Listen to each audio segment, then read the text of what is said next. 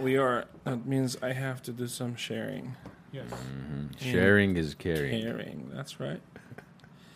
Give it a second. Give it a second. Like it a and share. Like and share. Give it a second. There's no no cursing today, bro. Yeah.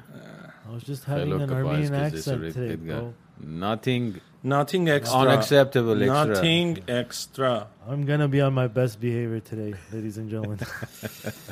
As you should always be. All right, here we go.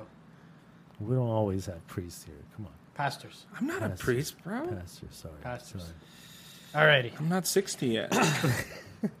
Was that what it is? oh no, no, I'm joking. Oh, I, jeez. I, sh- yeah. I, I, I, sh- I should watch myself. We're live. All righty. Start. No, Wait. what am I doing? Is this right? Yeah, you share it. Yeah. Okay. Yeah, you just share it. Okay. As long as I can use my phone. Yes. All right. Happy Monday, gentlemen. Good morning. Good afternoon. Good.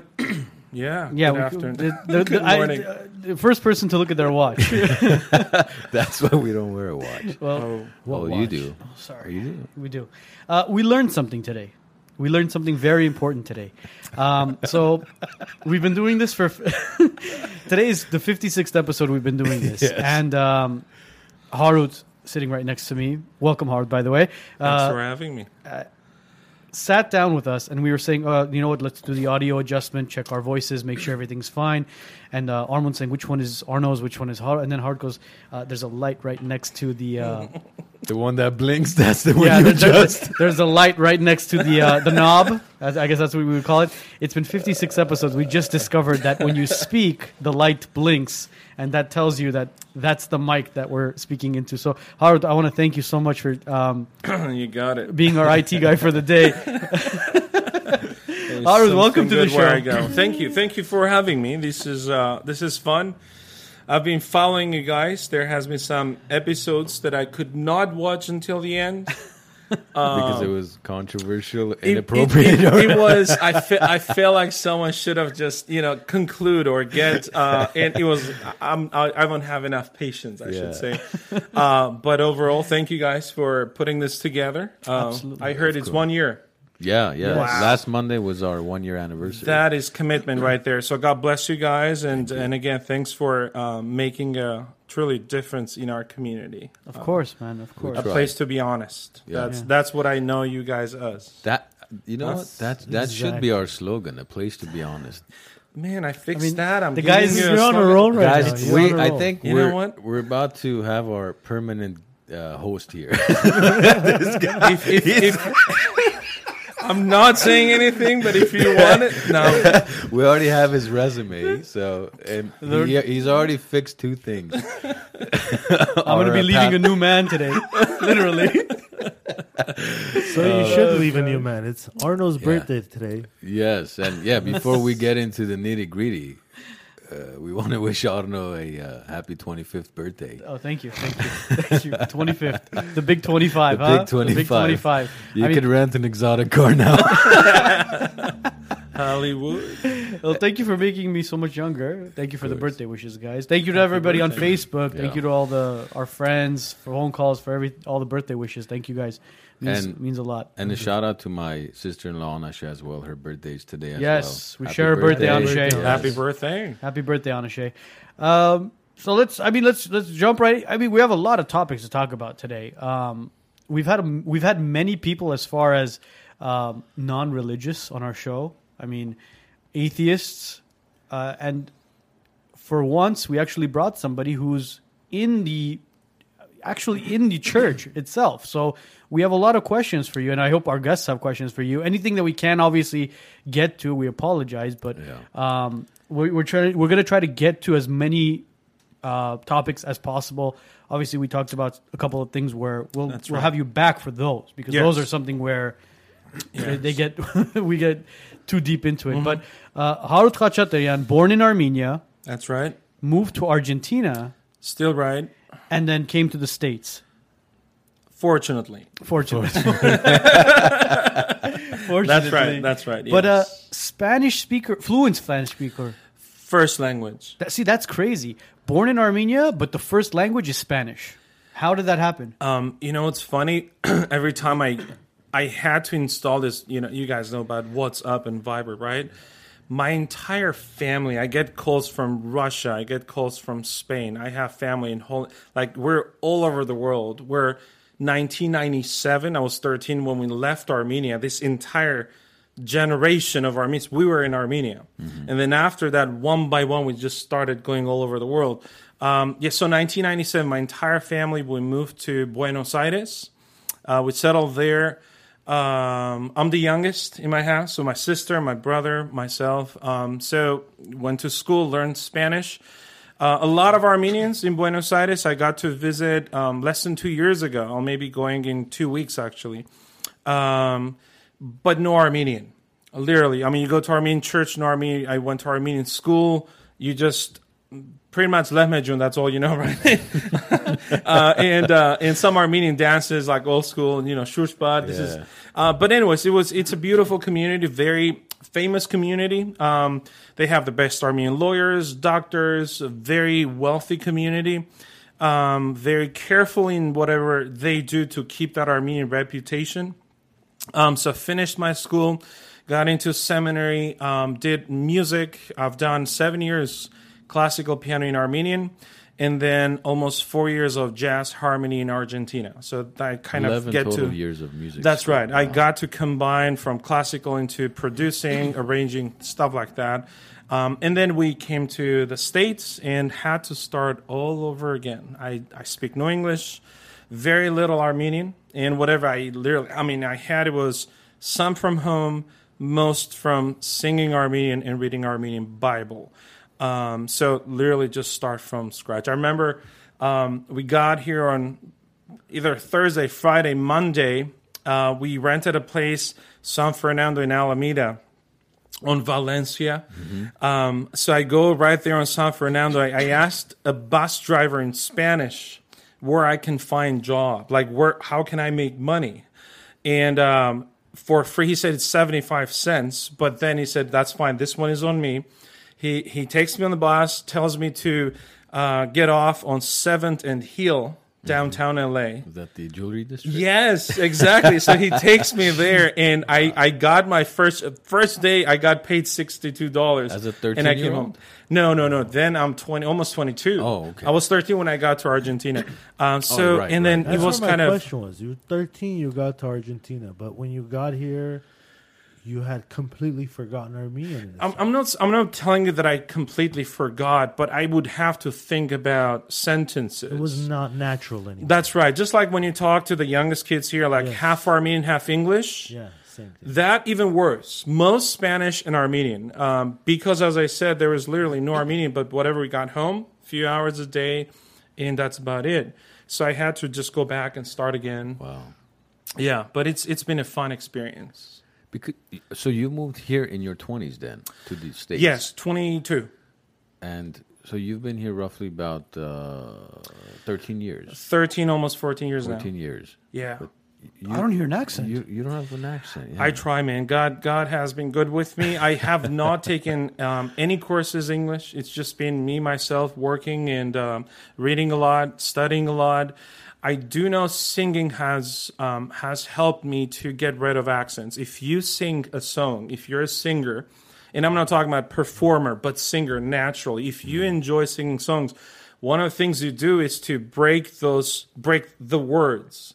And once you start breaking those words, you learn how to connect them uh, in a different way. Uh, so that's when you start losing accent. That's when you start pronouncing your own way.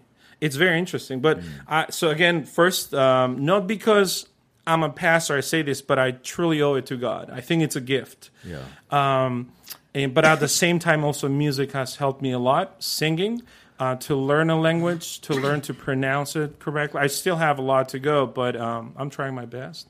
So I'm assuming you, the the biggest accent you probably have is an Armenian accent. Just Yes, because I'm confused. Uh, I'm I'm confused between Western and Eastern Armenian. oh, You wow. got to so so just just think about this. When I go to Argentina, I switch. I failed my Armenian test because it was Western Armenian. I'm going there as an Eastern Armenian speaker. So Galago, Chalago, Rinchenengao. He doesn't know that yet. I have no clue, right? So even now, I, I serve at a church where majority Armenians are American Armenians who speak Western Armenian. So uh, I've gotten to a point that I speak both Armenians. I can literally just get up there and, and preach fluent in Western Armenian. And then after that, go to another church and preach fully Eastern Armenian. And then after that, Spanish. And then after, so it's, uh, there's, um, I've expanded. Any other languages? Russian. Really? No, I can fluently read Russian, and um, I I can get what they're saying, but uh, as I said, I cannot speak Russian. Okay. But again, I can fully read Russian and I all the way. I don't think I've met another pastor who can do Armenian, English, and Spanish. And music. And That's a language itself, isn't it? Musician friend. oh yeah, I mean his his piano skills and his voice is unbelievable. Uh, thank He's you. one of the I- few where he when when he performs live on Facebook, the, the once in the blue moon. I don't know why you I don't should do do more. often. Both Almost you. done So- with that's something we could say about it, both of you. That's Collaboration? I always Collaboration. Up at I swear I'll listen to it like two, 20 times. like I'll listen to your things like continuously. You know, right. like when I when I have one of his, replay, I'll sit there with my cup of tea and replay that. That's Oh, right. yeah. but That's he right. doesn't come out. He's like, uh, you know, his wines you barely get. Like, It sounds better with wine. Try wine next time. you know what? My tea does well with your music. So hopefully, I can see you guys collaborate. Let's see that. we, sh- we should. We should. I'll bring show- the piano next You'll week. Arno can sing. We know we do have singing voice. Oh, nice, nice. Seriously. His his music is choice of music is not all that. What is that? It's not very religious. Let's put it just put it that way. It's uh, country rap. You should be happy with Kanye now, I think it's called Robbie's music. The one you can call it that. Why not? I like Robbie's music. Everybody loves Rob's music. not everybody. I'm not a fan. Ah, well, it is what it is. You don't have to be a fan. Yeah. You just like it. But- But I, I like yours. though. Haru, 13 years old, Yeah. you went to you went to Buenos Aires. As far as adjust as a teenager adjusting to I mean you have teenagers coming to the states and they're adjusting to the culture here. You're in Argentina, Spanish speaking country. I mean, what was what was the plan with mom and dad as far as moving That's right. to Buenos Aires? I mean, That's right. Well, number one, of course, was financial. Uh, my dad, both of them, my mom, my dad, super educated. My dad into science. My mom, uh, chemistry teacher. Um, but most importantly, both my parents were born again Christians. They were very young during the Soviet days, where they they had a Bible. They read the Bible. They knew that my dad is a scientist, right? Uh, and and he gets to say, well, one plus one not always is two. Like, what do you mean? Wait a second. Is there another way to put this together? So that's when you move to philosophy, you don't find answers. And then he grabs a Bible, says, Oh my God. So I don't, I can go beyond uh, knowledge, use faith, and realize that the things that I don't have an answer for, someone else gave me the answer. Um, so both of them fell in love with, with God and, and, and started going to church. So I grew up in that culture itself. So when we moved to Argentina, the best, what helped us a lot is we went straight to church. So I had no cousins, no family, but in, in about two, three months, I had friends and I had almost family. Church uh, helped us. Uh, as I said, I had enough friends around me to take care of us. Um, so church has played an amazing role in, in our family's life and has kept me from breaking to the culture of whatever I've gone to, Ar- Argentina and the, the United States. did mom and dad speak any Spanish? No, not nobody in our family. Nobody. And we got there again, start from nothing. Uh, we all do. My mom, unfortunately, I mean, she passed away um, years back. Um, but uh, the rest of our family, they all speak Spanish. My, my sister, my brother, my dad. Are you teaching your kids Spanish? Not yet. yet. Not yet. I, I can't wait to get them into um, music in Spanish. So um, I but but you know mine was out of necessity. It's not like oh I love languages. Let me try. You know what I mean? It was just you get there, you have to figure it out. You have no choice, right? to fit in. Exactly. You go there, you have to. In South America, it's all about bus, train, subways. You're like you- you can't. You know what I mean? Like how am I supposed to ask them if this? But you have to find a way, and that's when you stretch that's when you become uncomfortable to say this guy's going to make fun of me the way I speak, but I don't care. I'm going to ask him anyways. You don't get to do that here. but just take that concept in life, right? How many who said that? Like you, don't understand something in a classroom, you don't ask, so you're not embarrassed, but you never learned. Hmm. And and just that's a way of communication that we have to be comfortable enough to say, I don't care if, if whatever I'm going to say is going to sound stupid, but it's going to make me smarter. So I choose that path. Um, so that what has that that really has helped um, us um, to to understand life is more about um, getting what's enough, survive, and that's about it. That was not a choice for us. Uh, we got the bottom of life. We got to the states. My mom has can- had cancer. We had to fight that. You know what that is like? Getting a young family together and not only just trying to find where you are, but then having your mom going through chemotherapies and finding a way to go through that. I mean, truly dark days, heavy days, um, questions, unknown, confused. Um, you know what? We have grown. I grew up so much. I've matured too early, but I appreciate it. At 22, That's right. Yeah, I mean, you went through two culture shocks, man. You went from mm-hmm. 13. Armenia to to Argentina, and then from Argentina to the states at ages where it's like you're supposed to be developing something else, but it's like okay, culture shock time. It's like teenager culture shock. Now it's like okay, 22, start working, you start raising a family, boom, culture shock again. That's right. Did you go to university in Buenos Aires at all? Um, it was something similar to what I'm doing now, seminary. So I've always wanted to be a pastor from day one. I loved. Um, I think God gave me that um, passion for people. Um, not. I don't like studying. That's not a secret. My my my family knows I'm not a big fan of books. So, um, so, so if you get into uh, seminary, you kind of choose two paths. Uh, one of them we call it apologetics, right, where you go and defend things. Um, like for example, when you were saying, can we can we talk about who are the Mormons? Can we talk about what's Jehovah Witness, right? What is a cult? What is Christianity? What is those are amazing questions. Um, those are that's the side of apologetics. If you guys ever want to search, I don't know, search Ravi Zacharias, an Indian amazing apologist. My my passion has been theology, where I can bring God into your life every day. That's my passion. The apologist part, that I didn't. So skip me there. Sure. Apology is debating and defending your faith. For example, why do I believe? Who is God? Where God comes from? How do I believe in God? What's the what I don't understand is why the use of the word apologist. Uh, the should word- you apologize? no? Oh no, it doesn't come from that word. I mean, Oh no no no no! doesn't come so, from apologize. No no no no. Apologetics, apologia. The word apologia in, in Greek comes in the in the idea of uh, logos. It's word. Like, yeah, and apologia, right? It's it's it's you're defending the word, like defending my Defending faith. God's word, basically. Yeah, there's there's a chapter in the Bible where Paul writes. Someone says, you know what? Be always always be ready to defend your faith. Someone comes says, are you Christian? Yeah. Why are you Christian? As soon as you start responding to that question, what you're doing is apologetics, not apologizing, but apologetics. You got it? Got it. So that's one branch. It's Greek, basically. Uh, sure, it's a Greek word. And a lot of these questions, Uh-huh. I will have to ask because there's a lot of people like me, Oh, absolutely. and they need to know. And a lot of people are too too embarrassed to ask these questions. Exactly, exactly. I'm all, I'm all with you. So that's one side of whatever you choose to do. And the other side, as I said, is theology. Theos, God, and logos, again, word.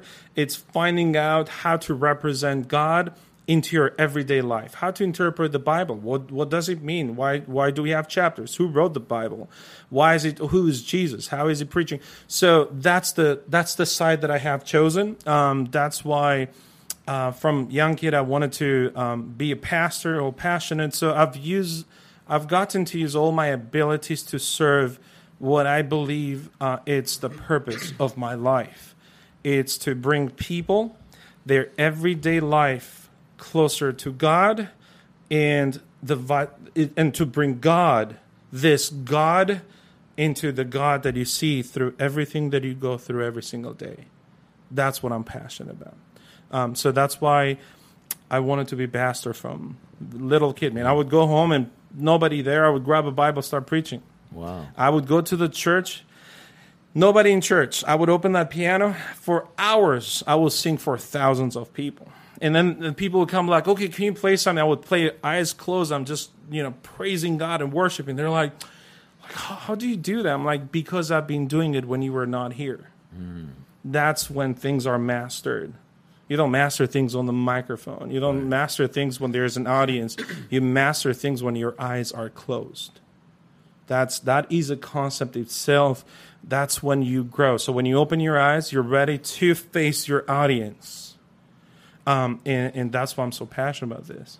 See, you talked about basically uh, the how would you say it? You said apologetic. Is that what it is? Apologetics. Apologetics. Okay, so basically defending your faith, correct? So I mean, there are, there are people that obviously go around. They say, "Oh, you know, why are you Christian?" or "Why are That's you right. uh, Jewish? Why are you Muslim?" All that stuff. But what about vice versa? What about when people actually go and they try to uh, tell people, you know what, convert to Christianity or convert to um, Islam or whatever whatever it is? But Sure. go, ours is more of the Christian side. Wh- Why is it that people, even though they choose not to believe in God or they're atheist or they have a different religion, why is it that there are Christians out there that go and they tell people to, you know what, convert to our, our religion? I mean, That's right. Um, it's a very good question. Um, um, now, in the very basic level, when you have good news, you want to share it with people. Number one. Okay. Number two, I rather speak of God now than when they are are in trouble and they're looking for answers. So, number one, what I want everybody to realize is it is out of love. Now you can say, well, wait a second. How about Jehovah Witness? Isn't he doing out of love or the other one? no, they don't. Okay, uh, they come with a mission. I come with a commission. All right, so let me try to make sense out of that. yeah, because commission in my terminology yeah, is something different. Right. Yes, Oh, that's right. You Real talk- estate, right? Yeah, you talk Real about estate. commission. I Yeah. thought Okay. it was a check. All right. All right. It was a check. No, you know, Where's my you know, check? let me Where's let me check? let, Where's let me check? take a second and, and say something here. One of the best things that I've experienced in my life is because I had to learn languages. You know what I do? I search the meaning of words that like probably you guys use it without like trying to figure out what does it mean what does it mean commission? Like where where do i get that word from? Yeah. Yeah. and you get to find out it's so wide it's so much wider than the little concept we have. So what is mission commission? Um, mission is something that i personally have right? For example i have a mission that for me to earn somewhere very special in heaven I'm a Jehovah's Witness. They have a certain number that I have to go and convert this guy to become a Jehovah Witness. So I come with a personal mission. I didn't come for you. I just got here to take care of myself. So they have to meet a quota, basically. Absolutely. I mean, they have their level. Uh, it's we can get into apologetics. I'd rather keep it to theology and talk about that stuff like that. But I'm just that saying, becomes sales though. Uh, well, exactly. So what what's the what is commission? Let me tell you what commission is. Commission it's a word that we get from um, from the Bible when Jesus tells his disciples right before his ascension says, uh, "Here's the great commission. I want you guys to go into the world, not here's a key word, not to the world, but into the world and preach them the good news." Okay, so number two words. Number one, into the world. That means I don't knock your door, and without coming into your world, I tell you what to do. I don't do that. Christianity does not do that. I come into your world, whatever you're going through, whatever your world is, and I tell you, hey, but no matter how things are going, just remember one thing. If everyone, including myself, leaves you, forsakes you, forgets about you, I'm here to tell you there is a God who will never stop loving you. So I come with a calm mission. I bring something into my mission. I'm not here for my mission, but I bring you what I was told to bring. Come mission. I'm delivering a message. Commission. Get it? So I come into your world and I tell you, into your world, whatever you are, as a brother to you, I'm telling you, man, God loves you. Okay? So don't ever give up. If you ever feel like this is it for me, I'm here to remind you that it's not. So that number two, it says good news. You talk to anyone knocking your door, they have a formula which is to scare the hell out of you so you would accept them. Isn't that true? They'll, for example, go to the Americana and uh, you'll see some Jehovah Witnesses, right, with their tracks and stuff like that. Are you going to hell? Like, are you going to burn in fire? You're like, whoa, okay, wait a second. So they're trying, they will try to get your attention, scaring you. Get it? So as of, okay, fine. It's a So- pitch. it's a sales pitch. Absolutely. So you have the solution, and I'm going to eternal burning near fire hell. So yeah, I want to hear you. That's not what Christianity is about. Christianity comes says, "I've got good news for you," I see. and then you say, "Well, wait a second, I don't need it." Okay, and I need it. What is the good news? And that's my commission to tell you whatever it's happening into my world could be happening into your world. But why do you think majority of people tend to go to God in a sense when Mm-hmm. they're in trouble, especially when they're dealing with a uh, health issue, like Absolutely. something that can be life altering or even, let's say, borderline, maybe terminal. That's right.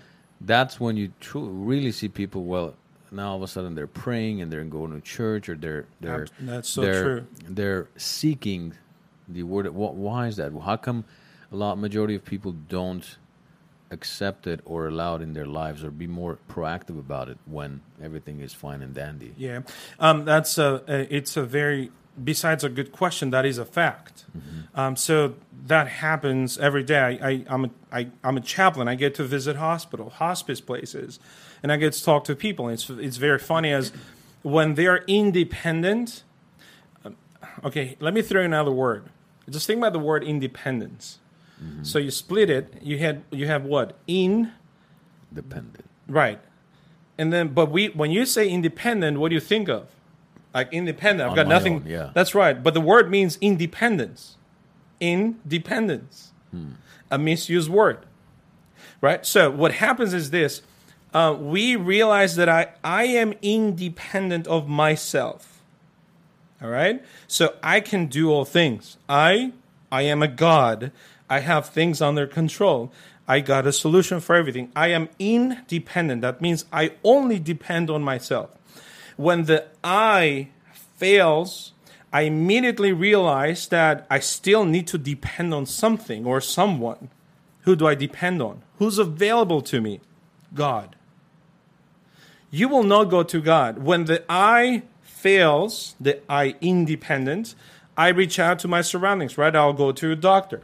I'll go to my friends, my, my cousins, whatever you have. And then they can't give me a solution.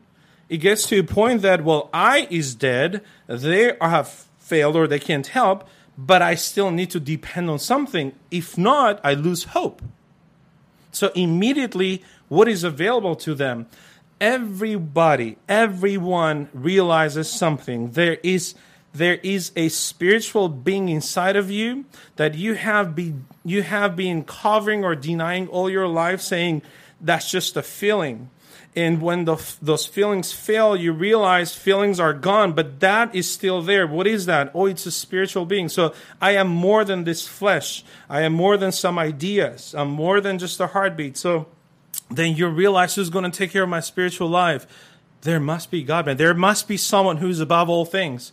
So they are talking about God without knowing God. I go to hospice centers, right? And they'll say, Are you a pastor? Yeah, I'm a pastor. Well, pray for me. I'm like, No, I'm going to pray with you. They're like, But I don't know how to pray. I'm like, The problem, the good news is you don't, you shouldn't know how to pray. You There's get no it? right or wrong way exactly. Jesus didn't come to say, you know what, if you play wrong, I'm not going to bless you. There's no such thing. So, so that what Christianity is about. It's so different, and that's what I fight for as an evangelical pastor. To say, you guys, I'm not sitting here telling you, know what, I brought your rules. Do you want to follow them? And as an evangelical, I've got traditions. Do you guys want to follow them? It's none of that. I don't think Jesus. No, I'm sure Jesus did not die for some traditions.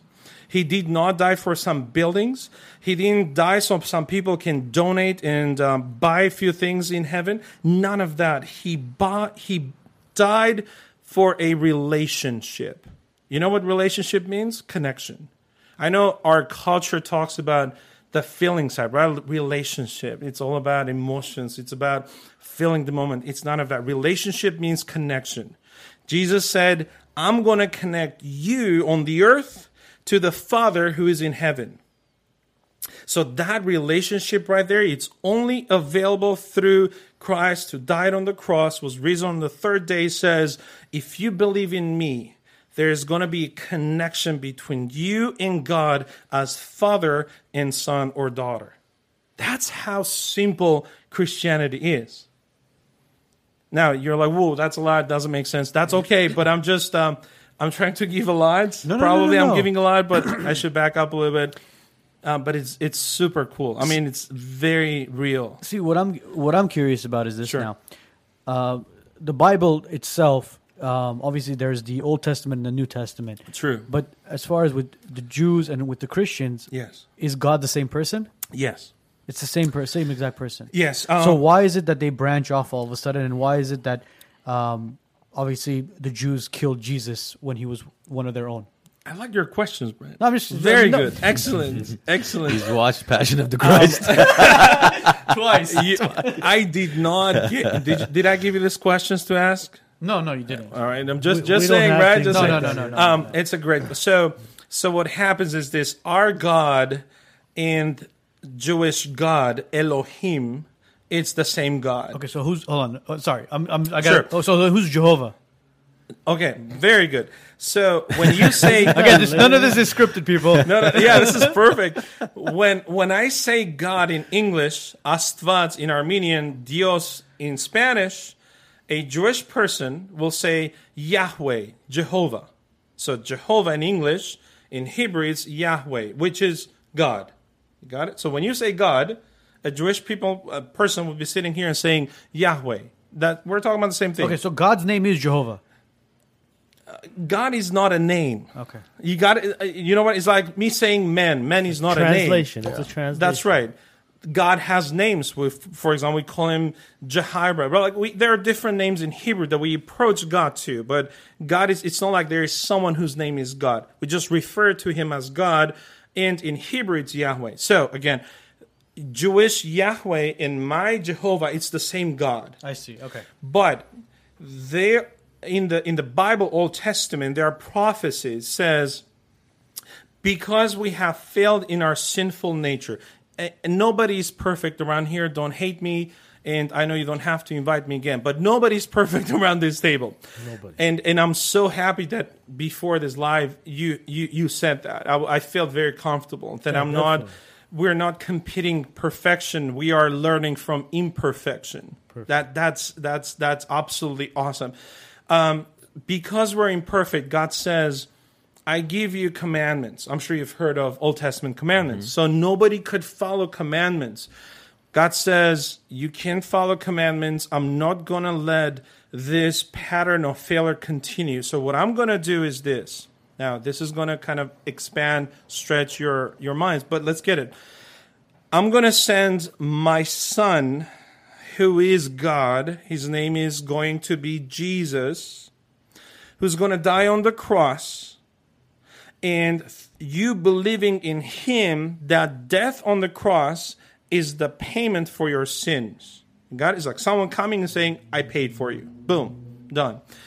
Jewish people are still waiting for the Messiah. Jewish people do not believe in Jesus. They're still waiting that someone is going to come. Okay, but when, We believe that he came. So when Jesus came to the Jewish people and said, I am the one that you guys are waiting for, right? You have prophecies. Prophecies means foretold information that someone will come. Jesus comes to the earth.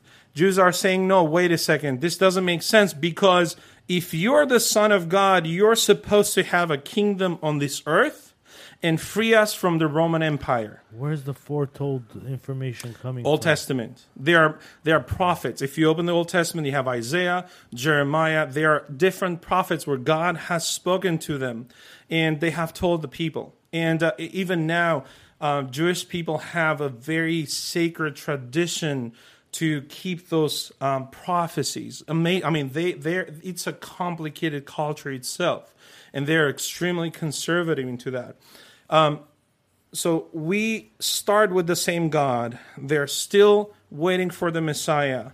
We know Jesus is the Messiah. He came, he died on the cross, so we moved to the New Testament.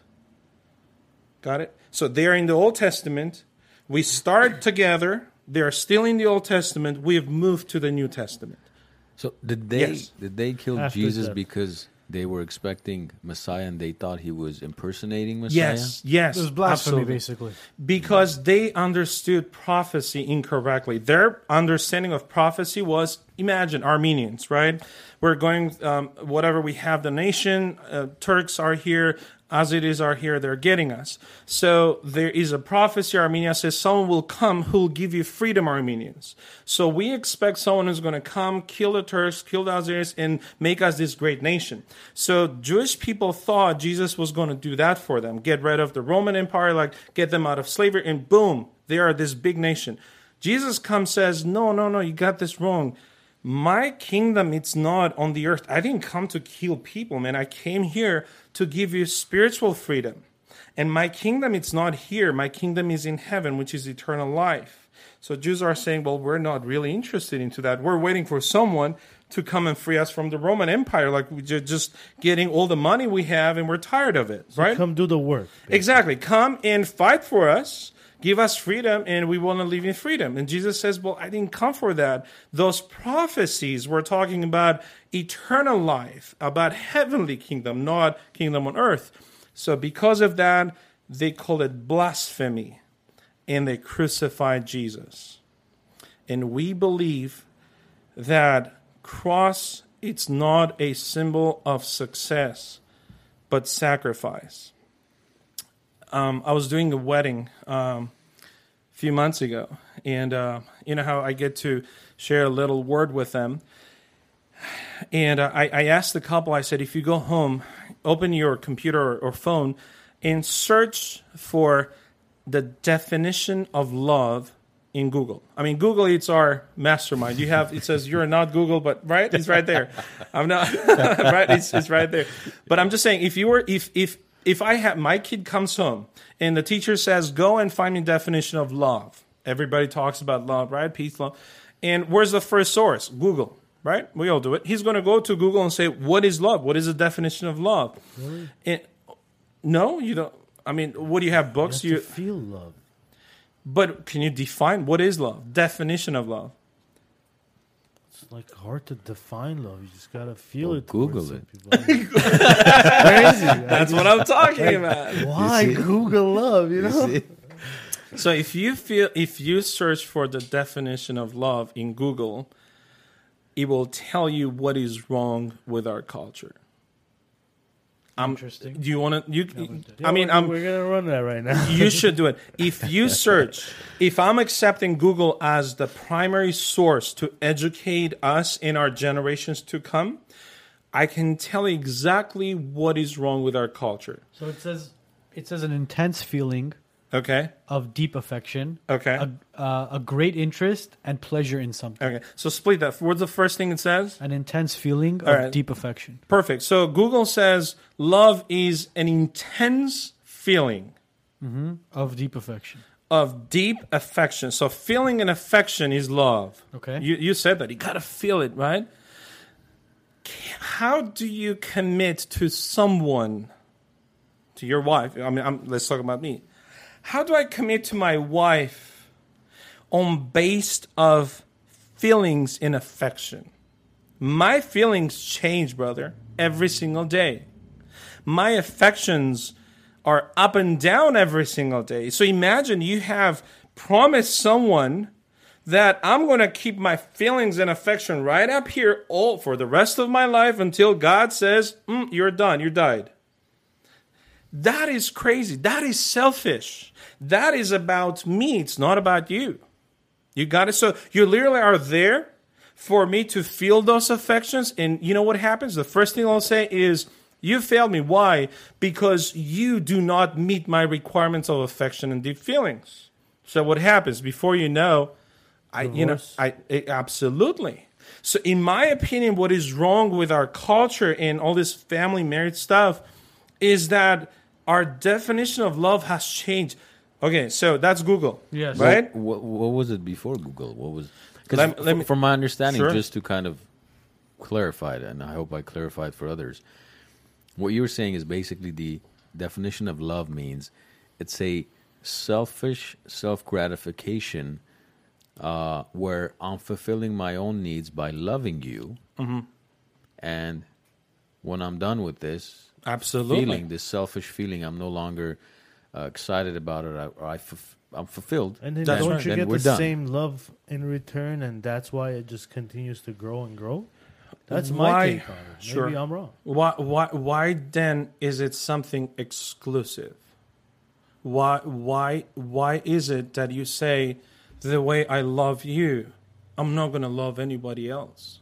Like other women are, are women, but you are the one for me. So I, I will exclusively love you for the rest of my life, right? Yes. So, uh, so what, what is it that makes that love exclusive? according to this definition, literally there is nothing that makes. That is why this definition brought another hashtag in the middle, which says friends with. Benefits. Why doesn't say friends with commitment? Isn't that what marriage is about? Friends with sacrifice. Isn't that what family is about? Why is it that friends with benefits has replaced literally what the definition of love used to be. So, let me tell you definition of love according Christianity, mm-hmm. which there is an entire war to get rid of that definition. Good.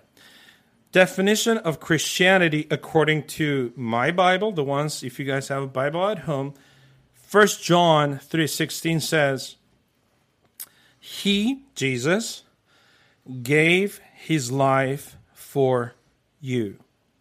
Go and do the same. I'm, I'm, I'm interpreting. Okay. Jesus, he laid his life, he gave his life for you. That is the definition of love. So you can go and do the same. So I'm reading the word sacrifice. Jesus loves Jesus loves you even you don't even know about him. That is love. Jesus gave his life even if there is only one person in the entire universe would say, "Fine, I believe you are the son of God." Jesus does not change his character of love. And he says if you ever want to define love, it's in one word sacrifice.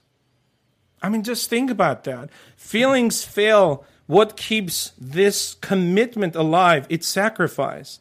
My affections will change. What keeps family together? It's sacrifice.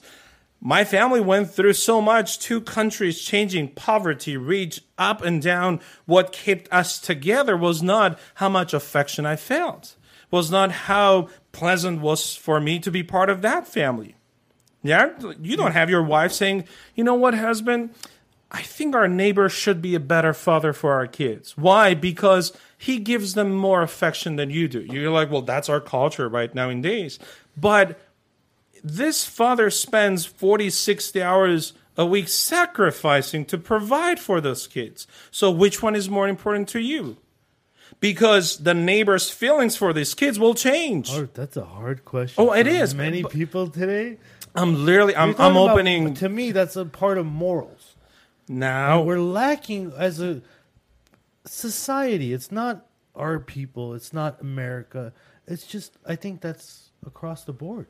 It is. We have destroyed our morals. Yes. I I say this with so much pain in my heart because my life I've dedicated to help us hopefully in the little right in my here right now to say let's bring it back. Here's what happened. I love Armenian I'm so proud to be Armenian. I think it's an honor for me to be an Armenian guy. I speak Armenian, I teach, I talk Armenian with my kids, I sing Armenian all the way. Here's what happened with us okay? And and and, and this is the part that let's be very honest not just honest. Because you're honest we're like ah we shouldn't get there. Well let's get there. You're on the white. okay so What was the slogan of the show again? i forgot but let's be honest. That's it.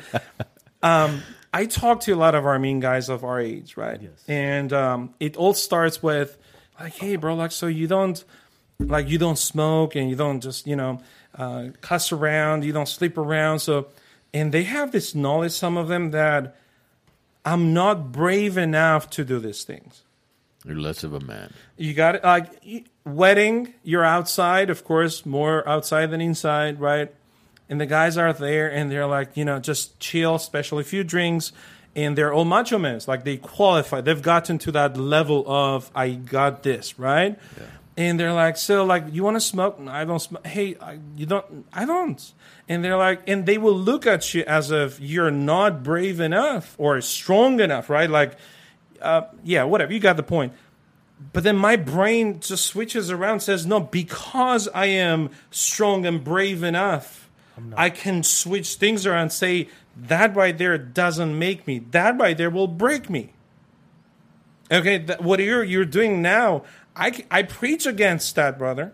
And and here's where the conversation went around, where you have young guys, fathers, who will talk about who's been doing what behind the door, no, outside of the doors, right? Whatever you want to call that. Mm-hmm. They will never think that their kids will do that. All right, so let's put this together. So I'm I'm men enough, right? I go home and I tell my kids, hey, you know what? You should respect your mother while he's sleeping around. Oh, you know what? In this house, this is how we do things. So what they're doing is they're defending traditions, but they have forgotten about the morals because morals you have to practice them. You have to lead by example. Traditions, you want to keep them. Morals, you have to practice them. So we have kept traditions, we have failed in our morals. What is that guy thinking while he's failing to this committed family, to his wife, right? But he comes home, he preaches traditions. That's why it gets to the point the kid is like, Dad, guess what? Your traditions are fake, man, because your morals are not matching to this. Now, the greatest question of tonight that I can say is this where do you get your morals from? You said, well, I'm, you know, we are good men. According to who you're a good man? According to according to who I am a good what is good? What is bad? You know, I, I talk to I, I go to seminary and we half of our students are international students from Africa, China, Korea, South America. And they'll you'll hear stories that is just uh, it'll blow your mind. Like you're right. I mean, raping an 18 months old baby, it's prime money in Uganda. All right, but I'm just saying, how how far have you gone from your morals, you men? If I can call you men. No more. So, and then he can come and say, "But wait a second, that's wrong for you. It's not for me. Like, who are you to tell me? Isn't that what's happening in America? Mm-hmm. Who are you to tell me? Like, I." So what happens is this: we're saying there's. I don't think we're there though, Harut. I don't think I we're hope at not. that level in it- America we're yet. we're going faster than we think there because, as I said, we are still keeping some traditions, but we are killing our morals. So before you know, we'll be there without knowing. As I said, we're still keeping some traditions, but we have failed in arguing for our morals. So we're doing it out of here, not out of here. By by traditions, basically, I'm assuming you you mean like religious traditions, or no, for example, law traditions. Well, no, just what right. no, as in like Family traditions, even the basic thing Yeah, of the yeah, way yeah. we get married. All that stuff. Yeah. Like Yeah. for example, you get married. You know what? I want to have a zurna dahol at my wedding. Yeah, you go, you Uh, talk to the yeah. the parents, and then you know you you hand them for their hand in marriage. They come meet your parents. Yeah, and all the, that the stuff. morning of the Um, it's, it's, those bas- are- it's basically old Armenian cultural traditions Tradition, that yeah. that we that we basically keep because we, you know what we're Armenian we want to keep it uh, we want to basically keep our tradition but then the morals as far, far as what goes on in the background That's what I'm saying. So what what you guys mentioned, those are cultural traditions. The Right. Zurna Dahol is a cultural tradition. Doing the wedding, all that stuff, those are cultural traditions. The moral traditions is in the relationship, in the connection between husband and wife.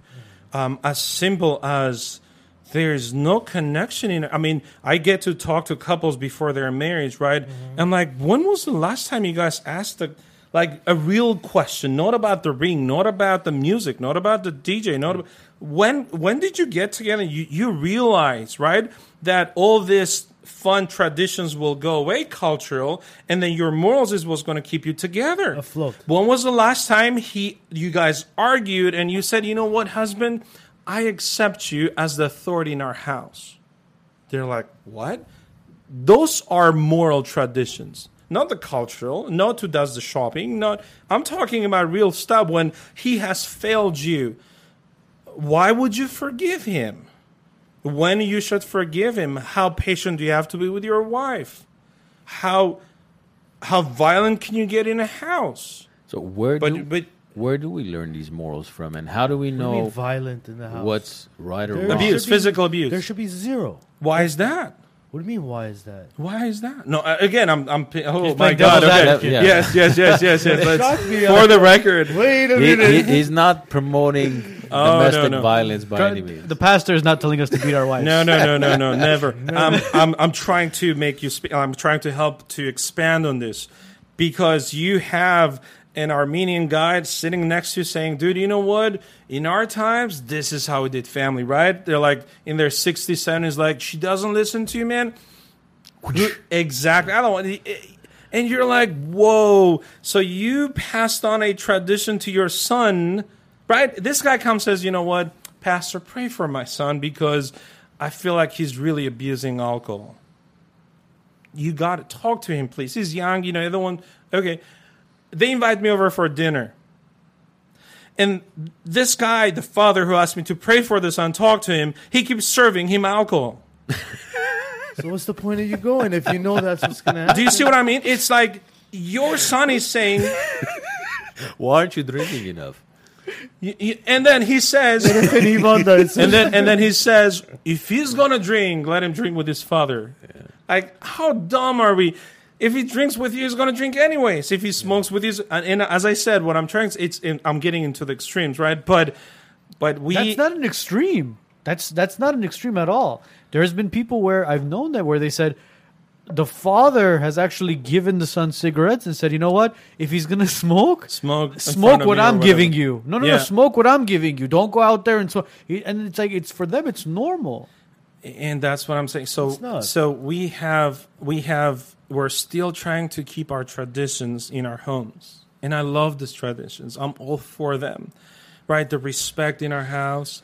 Uh, when someone as simple as someone elder walks in, you stand up, man. You don't. If you have guests over, I want my kids around those guests. Like I don't care if you haven't played that game. I care less. We have guests, so we are here to welcome them into our house. Things like that, very simple.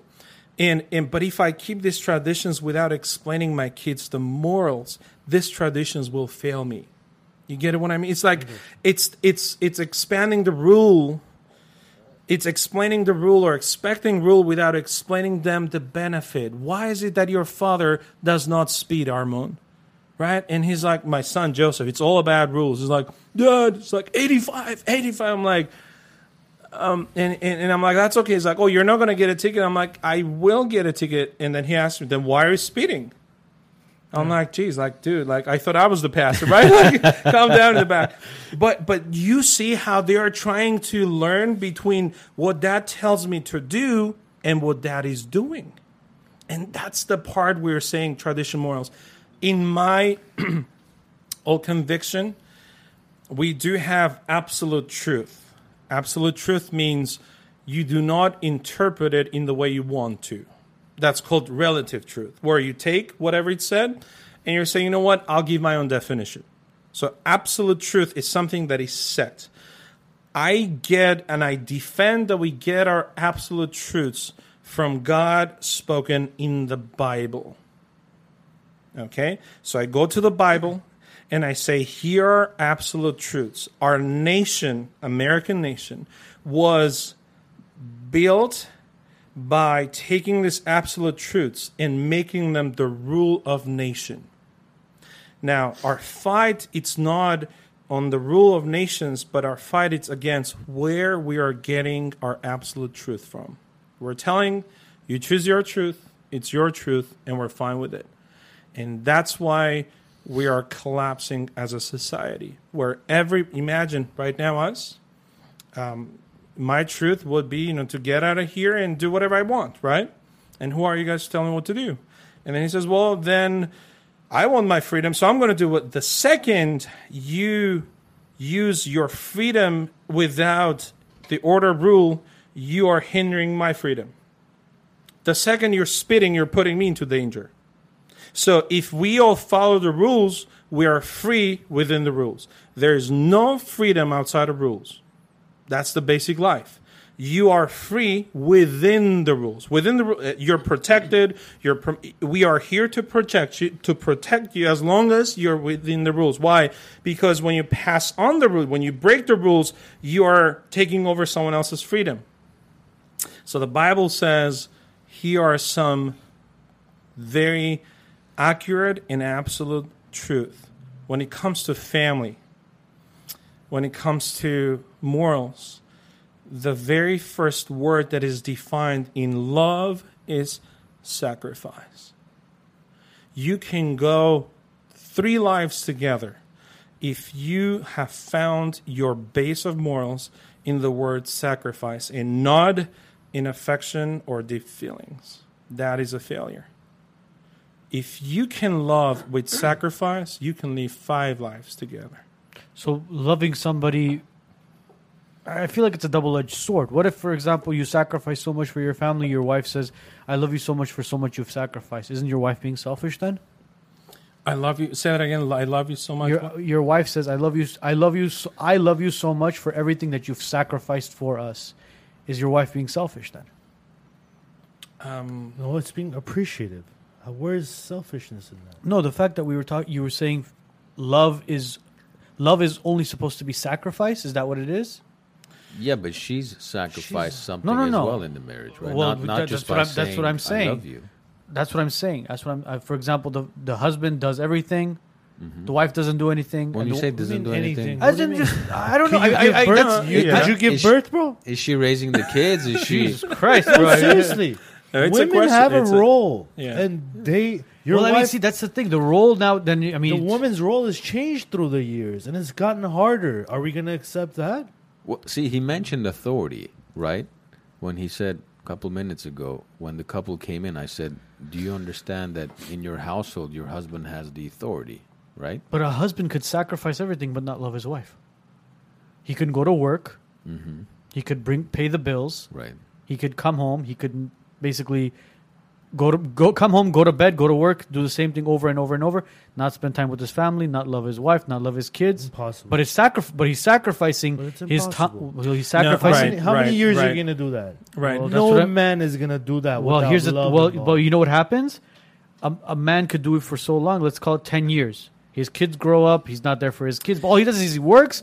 He comes home. He pays the bills. So, but let, let's He's- let's be clear on this. Um, so you're standing in front of each other. Just are, who's married? Are you? Are We're we all married. Okay, We're all perfect. married with kids, So, all of us. oh, sweet. Uh, so I'm I'm facing my wife and I'm telling her, uh, my love.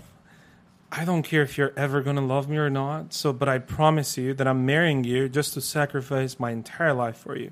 That's not true. That's not the point. I think she's to like hearing that.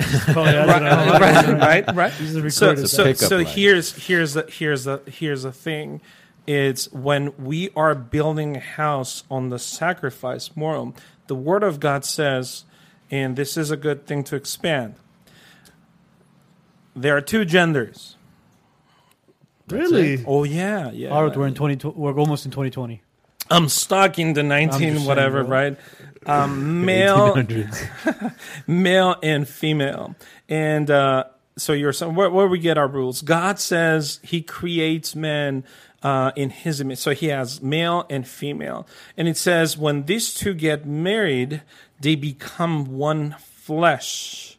Um, a very practical way to understand what do you mean like one flesh is you know how like you look at your kids you're like dude like this is your mom this is your dad this is your mom so literally they are the fruit of this miracle of becoming one flesh Me marmin, is that what you mean? Aja, pres. Երկուսը կամուսային եւ մեկ մարմին կդառնան, չէ? So uh, English I mean they call it one flesh. Yeah. So um, w- for you to become one flesh, the idea is that we are 50-50. So we make we complete each other. When it comes to sacrifice, we sacrifice for each other. We complete each other. Instead of we're 100 100 and let's see if we can complement each other. Our culture says, I'm so good. If you marry me, I'm going to compliment you. You got it? As of, I don't really need you, but I'm going to add value to you.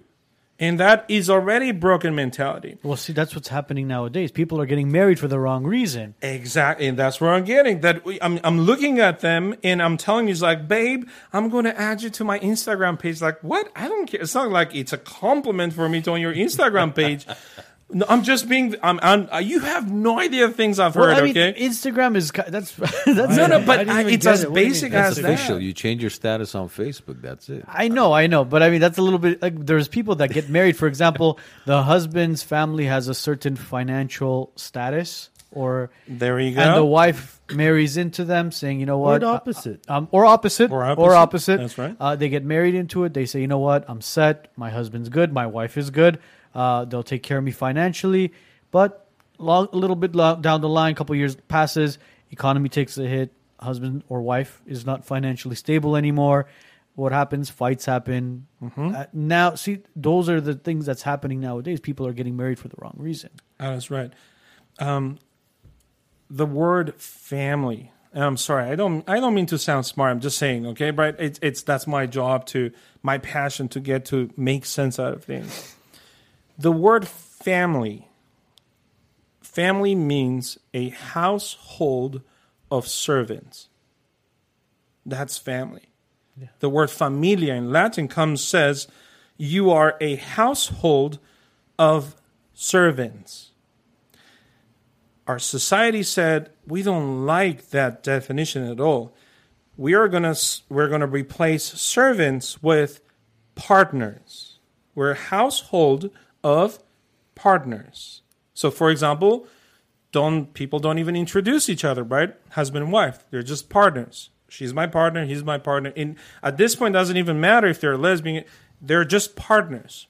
Why? Because they're saying you're not less than me and I'm not more than you. It sounds very sweet, right? Yeah. It sounds nice. Very modern. We're equal, you know. Well, what happened to the roles of life? Because men and women are supposed to have different roles in life.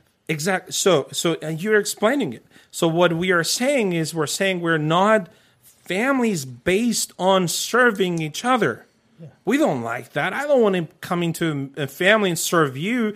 I want to be partnered. That means I have my rights. You have your. Do you see how we're separate? We're still separate. We're just partners, right? As long as you respect me, I respect you. As long as you serve me, I serve you. As long. This is partnership. This is not family. This Business. is and it, it, it is. I mean, it's a it's a it's a contract which can be broken. It's not a feeling to keep it alive. But God, Bible, and our conservative moral says that's not true. Family is based on serving each other's needs. That is a family.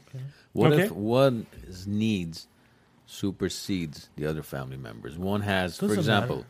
There's let's say there's ten needs, right? One takes over eight, the other ones are left with two. They have That's to fine. compromise so much because one of Armand John, that's fine. I mean, I'll look at it my in my life, yes, in my family. I mean, just like you said, I maybe do four out of the ten that it mm-hmm. takes in my house, and I admit to it.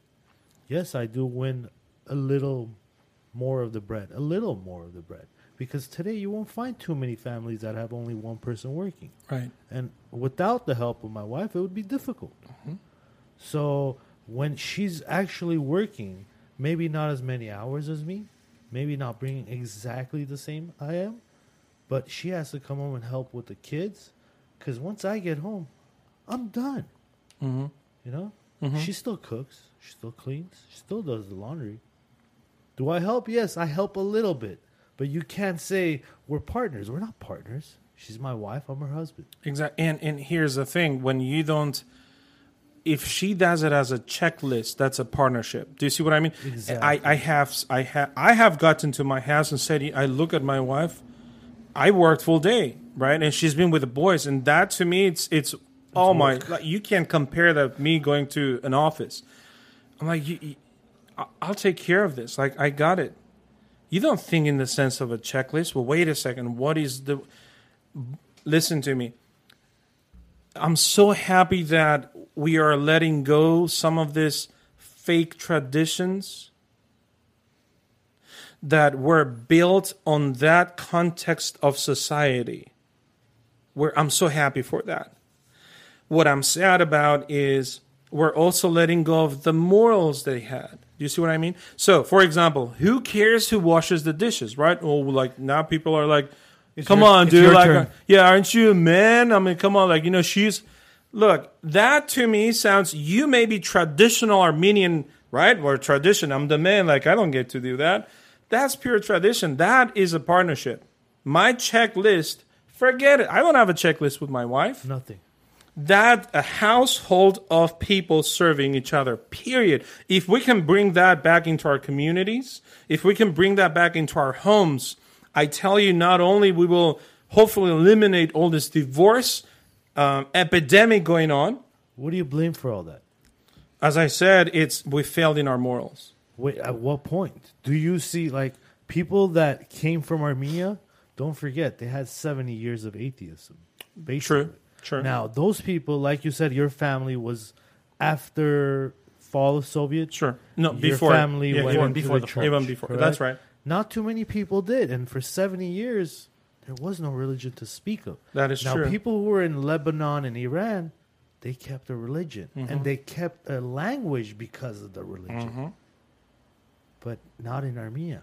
you're and absolutely right. unfortunately, ninety one when there was people going to war in Karabakh, mm-hmm. majority of them were not baptized. Mm-hmm. They would literally get baptized in a dark church and go out into the Mm-hmm. battlefield. Do you think that uh, religion has become more of a tradition than it has an actual moral? Yes. that's that's what i that's the guilt that moves me every single morning to get up there and be a better me to go out there and say you know what i'm not here to give you a list of to-dos and say if you're christian these are the traditions this is what makes you christian none of that absolutely none of So that So then, what would you what would you consider, in essence, a good Christian? Then, I mean, see, for example, I could I could maybe speak for the three of us. I don't think any of us go to church every Sunday. I don't think any of us read the Bible. I don't think any of us, um, you know, uh, practice religion religiously. in the uh, tradition. in And in a don't- traditional I don't way. think you have to. Yeah, I, I personally don't think. Maybe I'm wrong. Maybe I'm sinning. I don't know, but I personally don't think. I mean, there are times where you know at night I'm laying down and I go, you know what? Let me thank God for today. Be- before I forget, let me no, no, think. no. Let me thank God for today. Like literally, the other day I was laying in bed. I was like, you know what, Matt? Let me say a Heidman before I go to bed Beautiful. tonight. Yeah. So I, I'll. It's not like I'll do it every single night, that's fine but in inside me there is still like you were saying there is somebody that there is something that you feel. Now am i religious to the point where i'll go to church? I mean I, i'll have to admit i don't go to church every sunday. I there are times i'll go in i'll light a candle. Mm-hmm. I'll pray. I'll say you know what? Thank you god for everything. And there's always three things i pray, pray for health happiness and prosperity. That's, mm-hmm. those are three things i'll always i'll always mm-hmm. say. But what is a what would you define as a good Christian? I mean, do you consider what the three of us are as far as you know not going to church every Sunday and not you know reading the Bible religiously bad Christians? No. Um, so there are three requirements that you would have to meet to be a Christian. Three of them. Okay, Um, I gotta- I gotta And, and none of these three have anything to do with doing, but being. okay, All right. So that idea of if I don't, if I tell you here are three things, if you don't do, you're not Christian, or if you do, you're Christian, then literally I'm not different than me sitting here, have a maybe a political agenda and tell you, know what, there are things you're supposed to do for your country. I'm not here to promote that. I'm so again three things. So you'd Number one, Jehovah's Witness if you did that one. Pretty much. someone is listening to me, man. Wow, wow. So number one, you believe in God. okay, Number two, you believe that someone paid for your sins. And that someone was Jesus Christ, who died on the cross, was risen, and he's your Savior. He paid for your sins. okay, And number three, you believe in eternal life. So I believe that I will spend eternity in heaven. There are three things. I believe in God. I believe in Jesus Christ who died on the cross for when he was dying on the cross, there was a name in his mind. It was my name. That's how even though it was Oh, absolutely. 2020 He's years God. ago. Absolutely. He, that's why nobody else, no Muhammad, no uh, a chubby guy in India, nobody died for you. Nobody had you in mind.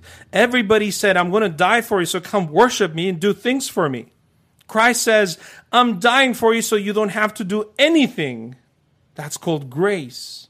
That's called mercy. He dies on the cross, says, I'm dying for your sins, man. So you don't have to work up your righteousness, but you're made righteous. All you have to do is say, God, I can't do this. So I surrender, man. Thank you for dying on the cross for my sins. He says, I love you, man. I died for you. That's grace. Undeserved grace. So I believe in God. That means I'm not coming from a monkey, neither, you know, things happen and then boom, bam, boom, and whoa, you know, this guy's here. God had a perfect plan in his mind even before I was born. There is God. There's Jesus Christ who died for me.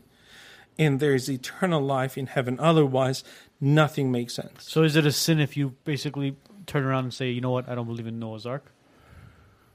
No. That, believing Or in Noah's Ark. in, if, or if you don't, I'm sorry, if you don't believe in Adam and Eve. No, that's again what takes you to heaven is Christ. It's not what you believe in. You don't believe. So, for example, I mean, the Bible itself is. There's people that say don't call it a book, correct? We call it a living book. Astvata Shunch, Astatso Shuncha, the living breath of God. Was it during our podcast we talked about this as far as don't, don't call the Bible a book? It was that's that- that's a tra- uh, sure. I mean Okay. tradition. What- sure, anyway, don't call it a book. But there are. I, I, I feel like I, I feel as I feel like Can I I'm, ask you a question? Sorry to Go cut ahead. you off, bro. yeah, Uh, what would you say if someone says God is a higher power? God has Is the higher power? sure. Again, Not that you God wouldn't hold that against God. anyone. Let me tell you again. God has higher power. He's not higher power. God has higher, all power. Is almighty. God is not a power. God is not an energy. God is not a concept. God is not intellect. God is not a book. God has this attributes just like we do, right? It's if I send you a letter, if I send you a text message, you can't call Harut is a text message. No. Harut is a person who sends you a text message.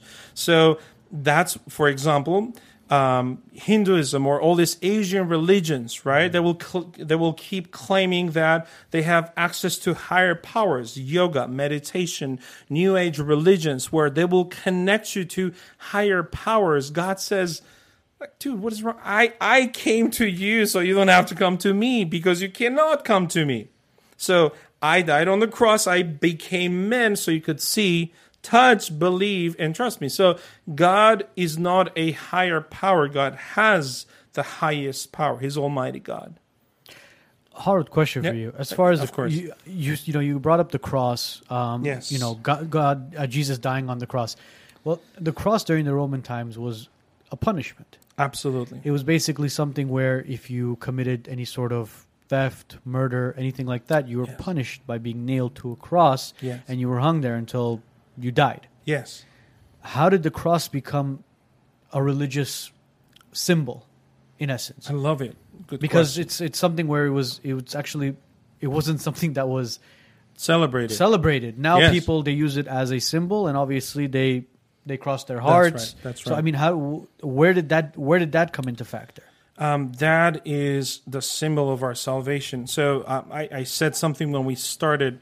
Uh, cross, unfortunately, it's being used as a symbol of success, and it's not. People make money under the cross. People people have made power authority right we spoke about kind of roman catholic church and different things that has happened where people have used this but for god cross was a symbol of sacrifice. So this is what I want you to think of. Uh, cross, it's the highest and the worst means of punishment. right? So you're put to death in the worst manner ever. So the idea of cross is to say, look, we all deserve to be on that cross. For our sins. Exactly. But then he said, no, I will be on that cross. I will pay for your sins. All you have to do is accept that was for you. And then what do I do? Nothing. Wait a, wait a second. Do I do I have to go to church and follow these things? He says going to church is where you grow. Praying is when you speak to me. Praising, worshiping is when you express your gratefulness to me. But I didn't fight for I didn't it's like me talking to my sons, right? When I give him that gift, I'm like, "All right, here we go. Say thank you, thank you. Um, dance around for me." It's none of the if they do that, they bring joy to my heart. I am appreciated, right? That's when relationship but I didn't do it for that. I care less for that for me to see my kids smiling, that is it. The heart of the Father is satisfied. When you're saying, Lord, you died on the cross, I should have been on that cross. You went to that cross. When I accept that, Father says, I'm gratified. You accepted my sacrifice. Now, as a response, the things that you mentioned, you said, Well, I don't go to church. Maybe I don't read the Bible. Maybe those are reactions those are not actions. Meaning, doing those things is not what makes you Christian. When you're a Christian, as a reaction, you do those things.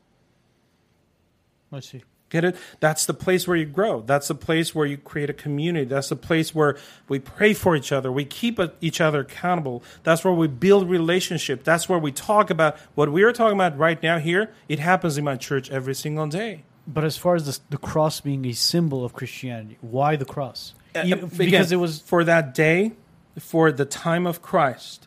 That, by the way, that that method of sacrifice comes from Persians.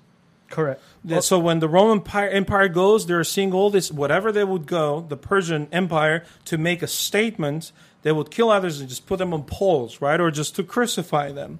Uh, and number one, the hands of crucifixion was a symbol of surrender. So basically, you have no choice but to bow to the Romans or to, to bow to the higher authority, right? Would you do it? No. Well, I'm going to make you do it. So your hands are up, right? You're just in Heads the down. it's in a position of you got it. We, it- exactly. Not no, I'm not willing, but here we go. I died bowing down to the higher power. So Jesus comes says, you know what? Instead of you doing all that stuff, I did it for you. So, um, l- listen, um, my brothers, friends, when God comes into someone's life, when I'm talking about real God relationship, He takes things that are broken, things that means darkness and failure to me, and he turns them around to life. Relationships that are truly broken, there is no hope for these people. Okay, it's it's bad. We've gone too far, and before you know, they're saying, you know what? Not my way, not your way. Let's do this God way. And before you know, God comes into a dead relationship, broken relationship, and He turns that symbol of death into a symbol of victory. He comes into a nation, changes into a symbol. So God has the power. All we have to do is allowing Him to be on the throne. So when you Yes. talk about that, how do you? Well, there's two. I have so many questions, but one one I'm is talking too much. I just slow down so No, no, I no, can no, you're questions. fine, I'm sorry. one is one is about when a lot of people these days say, "Well, I'm not religious, I'm spiritual." Yeah. And when you talk about God comes in and flips things around, Yes. how do you explain that to a, for example, you know, a parent Uh huh. that's dealing with a child who has a, an illness that cannot Sure. be cured? How do you how do you explain that to them for them to understand? Well, there's a purpose, a reason behind this. Is my child being sacrificed Yeah. for something bigger Yeah. that I, as a parent, cannot see? Or uh, so it's kind of two questions. It's a it's a know. it's a deep question. I'm I'm going to be very honest with your audience, um, and I'm I'm going to give you a life example from my life. Um, when our first son was born, Joseph, Uh, and it's so funny that I share this as a testimony. And I'm not sharing this as a bad news. I'm sharing this as a victory news. Our son is born. he gets to an age, and before you know, I've never heard the word of autism and comes into our family. Your your son is not going to speak. Your son is not going to walk. Your son is not going to run a uh, you know ride a scooter. You're it's a no no no no no no no no. It, it was it was for almost few months. It was just it was what you were saying. Are you punishing me? Like I've I've spent my entire life serving you and trying to give hope others. I'm hopeless. What is going on here, right? and I'm going through that in my life. And then I'm reading the Bible. There is this story where um, Abraham in the Bible, Old Testament, uh, it says he was sitting in his tent, okay, old school tent, and he's complaining to God. He's saying, God, I'm rich, I've made my money. I have power, I earned my power. So he's telling all these things to God, but Abraham had a problem. He could not have a son. And for Old Testament, you don't have a son, dude, you failed, right? You can have 20 girls, but you don't have a son. That was a failure of relationship. So what do you do? You go find yourself other wives. Hopefully, one of them will bear a son for you, and that's it. So he's in a tent complaining to God. He's saying, "What's going on? Like everything I've earned, it's it's through my means, right? The only thing I asked you was to give me a son. You're not." And God says, "Okay, listen to me, Abraham. Get out of your tent." And look to the sky, okay? He gets out of the tent, he's looking at the st- sky, and there are stars. God says, I promise you that I'm going to give you this much of generation to follow. I, am going to give you endless generation of children. And that to them, it was the greatest riches you can have sons and daughters. So I'm reading this story and I literally I felt like God was talking to me. I put down the Bible and I'm saying, "Whoa." It was I, I immediately replaced Abraham in the tent complaining to God with myself. I I bought my house, I worked my way up. I've done it all, right? The only thing I asked you was to give me a son. And look what happened. Complaining. And God says, "Wait a second, buddy First of all, get out of that mentality that you've done it all. Get out of there, okay? You didn't earn all this. I didn't give you health. You could have done nothing. I don't give you brain. You could have done nothing. I didn't give you abilities. You could have done nothing. So, make out, just get out of this. I got this mood, okay? The ego. The ego, the I, the great, you know, iPhone, iPad, where we're just the I. Get out of that capital I minimize it, and then look to God. And let me tell you something. I got out of that tent, and God said, I want you to enjoy every single day with your son. Those were the stars. You know what I would do? I would get out every single night, look up, find the star, and I would name a star with a blessing with my son. I would get up there, crying my heart out. I would say, I see a star, Lord, I thank you for giving us Joseph. And the next day I would get up say, Lord, I thank you so much for giving him the ability to see. And the third day, Lord, thank you so much for giving him the ability to smile. Every single day, in about less than a year, everything that these doctors had said about my son uh, failed. He became the best scooter rider. He became this kid who matched and exceeded all his special ed classes. He, he just transformed because I think at one point I learned my lesson that when we get into our comfort zone, we think this is all me. Then whatever I cannot do, I complain it to God. God is like, first of all, you don't believe in me, so why are you complaining? Have you how many atheists you've sat down with are right? If there is God, why is something bad? You don't even believe in God. Why are you blaming him? So go figure it out. So you are naturally not only believing God, you are crying out in a sarcastic way, saying, If there is God, help me now. Right? That's the true feeling. And uh, I talk to families and I tell them, Look, I don't know why you're going through what you're going through. I talk to your audience. I have no idea what you are going through, whatever you're going through. but I can give you two options. Number one, you could be going through this without God. Just don't believe in God, go find your way. Right? If you don't believe in God, so you're by yourself. Go figure it out. Number two, let me tell you something. Bring God into your problem, and God will turn this around into a victory. You get it? So, two options go deal with it. Go deal with my son. There's no God, so I have to figure out my kid has this problem. How am I going to do it? Number two, bring God into it, and He just He heals. He brings this victory. He brings joy in the sorrow. He brings He changes the entire picture.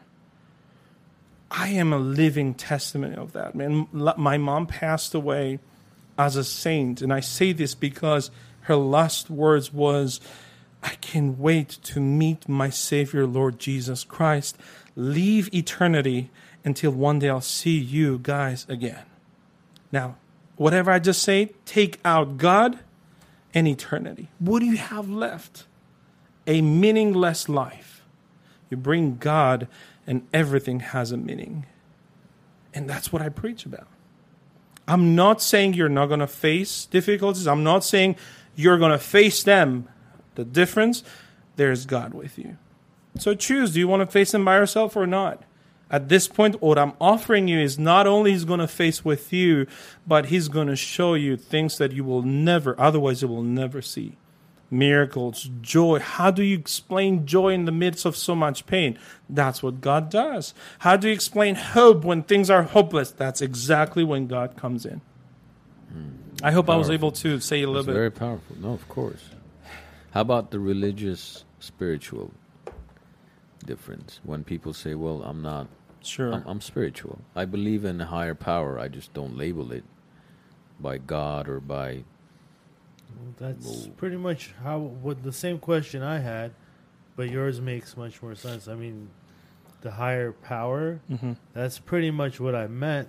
He's right. A lot of people come to me with that Yeah. spiritual. Well, they believe in the higher power. Now, what is the higher power? Is the main question. Um, I'm I'm telling the name of the higher power. I'm telling you where to find him. I'm telling you how to have a relationship. So I'm literally giving I'm giving a person into that higher power. So either you believe it or you just don't. Makes sense. So I'm telling you where the source is of this. So believing in a higher power is recognizing that I don't have it. All right? Hmm. Let me let me give you a concept. There is no such thing as darkness. I've preached about this many Sundays. There is no such thing. Darkness means the absence of light. Literally. There is no you you cannot measure darkness, can you know? But you can measure the speed of light, the force of light, the temperature of light. So light is measurable. Darkness is just emptiness. So on the other side, you have faith. Faith, atheism, or whatever you say, right? It's not a thing. Atheism, it's the absence of faith. It's fear. Atheism is fear. It is. So let's let's let's switch that. So fe- fear, it's the absence of faith. When you don't have faith, you fear. When you have faith, you don't have fear. So fear itself does not exist. You get it? Again. So darkness does not exist. Darkness, it's the absence of light. Fear, it's the absence of faith. When you have someone saying, "Oh my God, like I'm I'm I'm afraid of it. How am I how am I supposed to do that?" You know, as simple as you going to take an exam. You're like, "Oh my God, I'm afraid." No, if you had studied enough, you would have faith enough that no matter what comes my, my way, I'll take care of it. So you don't fear, right? It's the same idea. Faith, it's just the absence of faith. Uh, of fear, it's the absence of faith. Faith. So what I'm preaching every time that I can is to tell them, hey, instead of trying to deal with fear, understand fear, right? Like it's this beautiful society. Like when you understand, when you can define fear, you will not fear. Like what? That's not true. When you understand, when you um, when you find out or you get the knowledge of yourself, you will not be afraid. I disagree with that because you're defining nothing. Nothing has one definition. Nothing. On the other side, you're not giving me the source. You're saying higher power. If anyone comes says, you know what, I'm not religious, I'm spiritual, and I believe in a higher power. Number one, me too. I'm not religious. I do believe in a higher power. What's the difference between us? We start together. We both recognize that I don't have the higher power. There is a higher power. The difference is I found who that higher power is or who has the higher power. That's literally, that's the only difference. So the important thing is to believe in a higher power and believe that um, you are not the higher power. There's somebody, is right. whether you call it God or whatever spiritual being, you could put a metal container and pray to it. As long as you have faith in a higher power, that's to me sounds like that's more important than not having faith. Not really. Um, here's the thing: your your faith will fail you. Make sense? Um, you you not only have faith, but you have to place your faith on the right person or on the right thing, right? If not, they will fail you.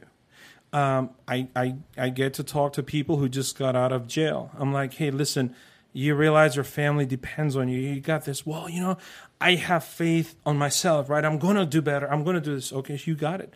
So a day or two, a month, and a few months after, I get a phone call. Well, you know, he's back. And I go and I visit. I'm like, dude, what happened? Like we talked about this, right? You said you were going to change. Well, I, you know, yeah. I, and I'm saying, well, How does that make you feel? huh? How does that make you feel that you put that time into that person, yet your hours of work, and that's work. You spend a lot of your energy. That's considered work. Uh, I'll take energy, not work. Um, I, I think it's the worst career that anyone can choose in this world is to be a pastor. It's the greatest calling in this world. Uh, so, this, if I were to accept what I'm doing as a career, um, it doesn't doesn't pay me well, uh, doesn't treat me the best. Uh, hours are 24 hours a day. Ask my wife how many nights are, I'm out there, like all over the world, like from traveling, visiting hospitals, jails, schools, um, hospice centers, churches. Uh, anyways, it's it's really wide what I do. The 401k isn't good at all, huh? Is it? Uh, no, but They don't but match it. if I were to ever approach what I do as work, I have failed. If I were to approach this as a calling, oh man, I'm the most successful guy in this world because energy um, you do absolutely. So uh, I go to this person and we're just sitting face to face. Listen, what happened? Well, I'm sorry, Pastor. You know, I really tried and and you know, I thought I got this, but I promise you, next time, like next time, what you you had that next time, right? And I'm saying, here's a problem: you put you placed your faith on yourself would you pl- keep placing your faith on what has failed? Would you place your faith on the Starbucks cup? Be like, you know what? Without even drinking, I'm going to get energy from you. Like what? That is no. You take that. You take that can and probably put water in it, boil it, put some spaghetti in there, and eat it. That would do better than placing it as a god. But God has the now. We believe in the Holy Trinity. If you go to an Armenian church, in a Christian church, we believe God Father, Son, and Holy Spirit. Three in one. I don't expect us to get this concept right away. Three God, but it's a one God. Father, Son, Hanun Hod, Yevortvo, Yefokun Serpomen. What are we proclaiming is our God is God Father, God Son, and Holy Spirit. Listen to this. When Jesus is dying on the cross, after that, he says, When I go to heaven, right, I'm going to send someone that is going to be with you until we meet again. Oh, that someone, amen, that someone is the Holy Spirit. It's not your consciousness. A lot of people confuse that with when I feel guilty, it's the Holy Spirit. No, the Holy Spirit helps you to feel guilty, but you feeling guilty, it's not the Holy Spirit. When you're saying, well, it's a miracle, I, how, where did I, and that person got out of jail, I said, the only reason that I'll meet with you again is if there is a Bible in front of us. You've placed your faith on yourself, you keep failing. So I'm, I'm what I'm challenging you is this for the sake of your wife, your children, I want you to place your faith on God. To learn God, you're going to read that Bible. And and then now he comes says, "You know what? I see people around me and they're using it, right? Like smoking whatever." And he's like, "I I want to feel it." And I'm like, "Lord God, please help me to get out of this." He's like, Pastor, like there's this thing comes on me. I'm like, that thing has a name, man. That thing is the Holy Spirit of God. What happened is instead of believing on yourself, you not only recognize there's a higher power, but now you know him. Now he's in you. Now there's a relationship. What is a relationship? Connection. So would you say now my understanding Yes. the higher power that people feel inside, Uh huh.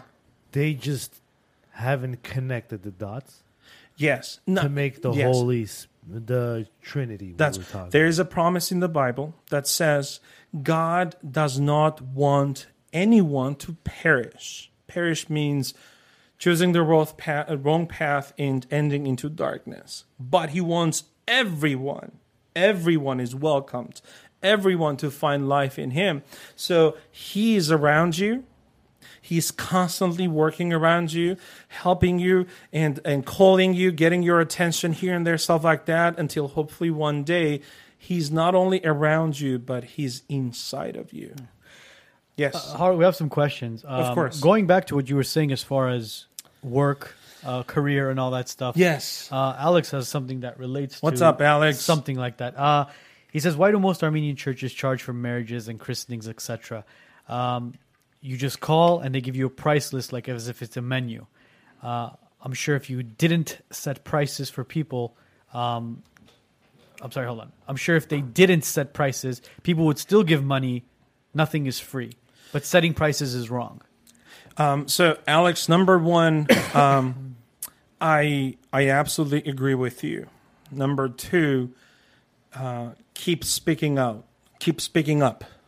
Okay, do not be afraid of expressing yourself. You're not going against a church. You're not going. No, no. You're not going against God. You're going against the way we do things in the church. So um, I agree with him. Um, I cannot tell you why our sister churches do what they do. I can tell you what I do. I do not charge. If you want me to marry you, come on over. I do not charge for, um, and I do about six sessions of counseling with them. And we get into it, the Bible and life and relate all the way. But see, wait. The thing is, sorry to cut Sure. you off. Oh no, no, no, please. The the church in Burbank, the Yes. Surprevendian Church, beautiful church. Yes, Um, I think it's the facility that that's what people are going towards. So I was going to say that. so let me next. ask you this. Let's say, for example, you're saying, okay, somebody comes to you and says, I want you to marry me as my pastor. Yes.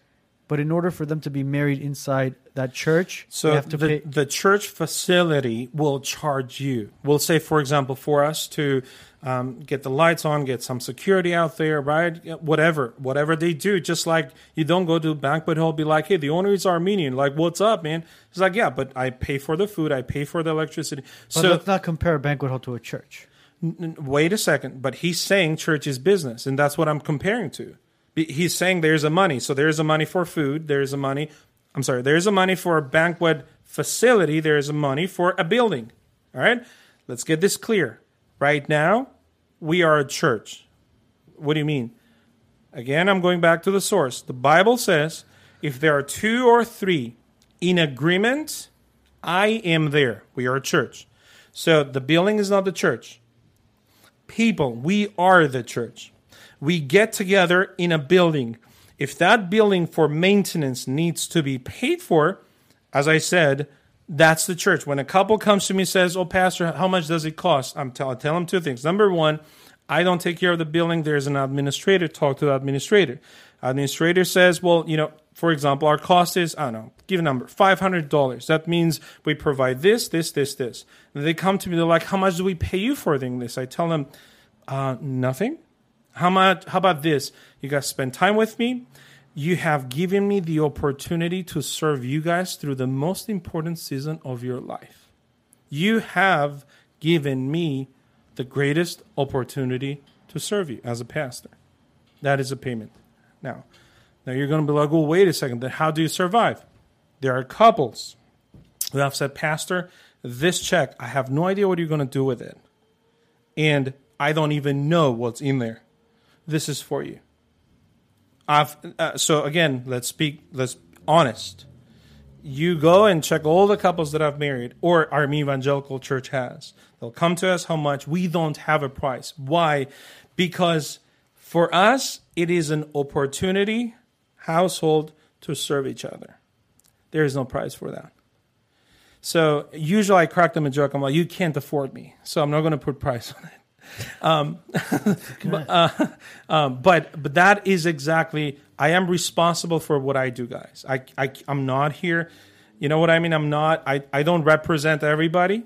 I represent myself. Of I course. represent my church, and I'm telling you, my my church, our pastors, me as a pastor, I have no price for funerals. I have no price for weddings, for baptisms, for preaching. I have none of that. The church itself have do pay me a salary to say because we understand you have needs and you have given your entire life to help us promote the gospel and Christianity, here's a paycheck. So go pay your bills. Don't don't worry about doing anything else. Just do this. I am so grateful for that. Can we get into? Oh, you go ahead. Are we losing our audience? Am I No. am I talking No, too not much? at Tell all, me, man. hey, No, fix me man. up. Ev- Hey, um, everybody's fixated on. I mean, Yeah. they're not even asking questions there. So, We're just so watching. my my question, I want to go back to the uh, m- conversation we had about morals because yeah, the moral compass is still what I'm not certain about. Where yeah.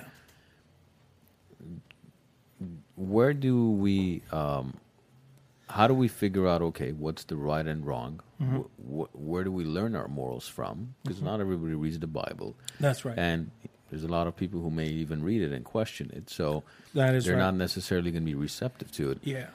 how do we determine the right and wrong within our own family morals and our upbringing because apparently from the conversation we had the cultural traditions Mm-hmm.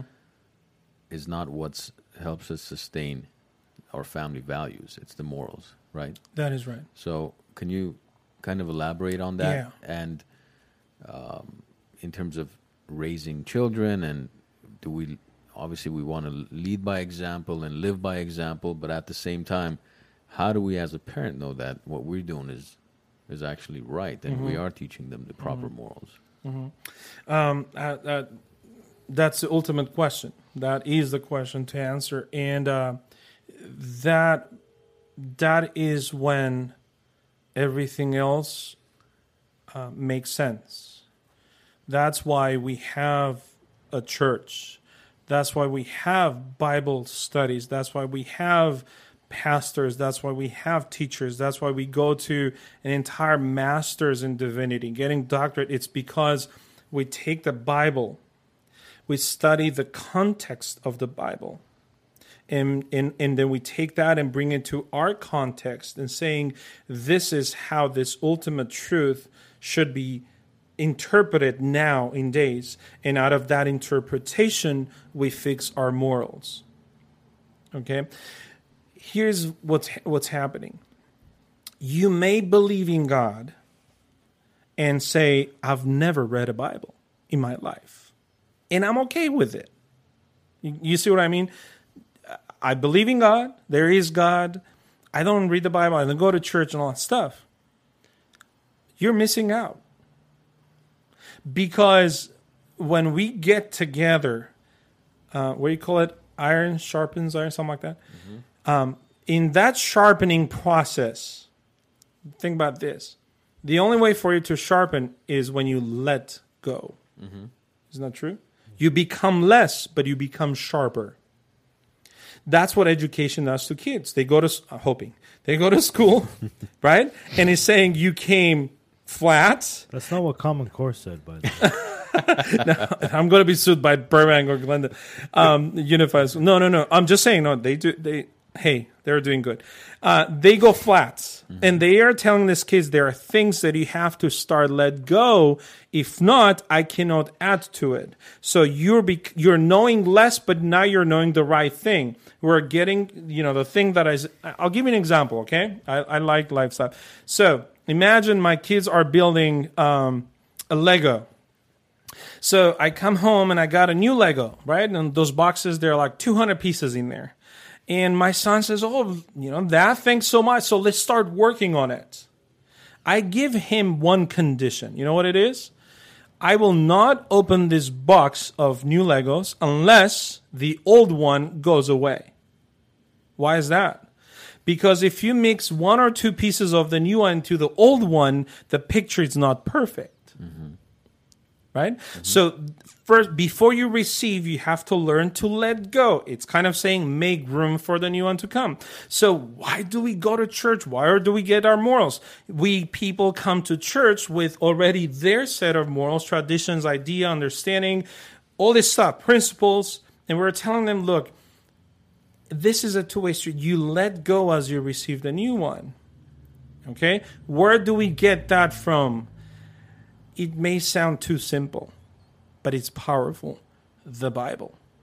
But but then I hear so many people say, I'm like, for example, I'll ask somebody, well, why do you, how did you choose that particular church?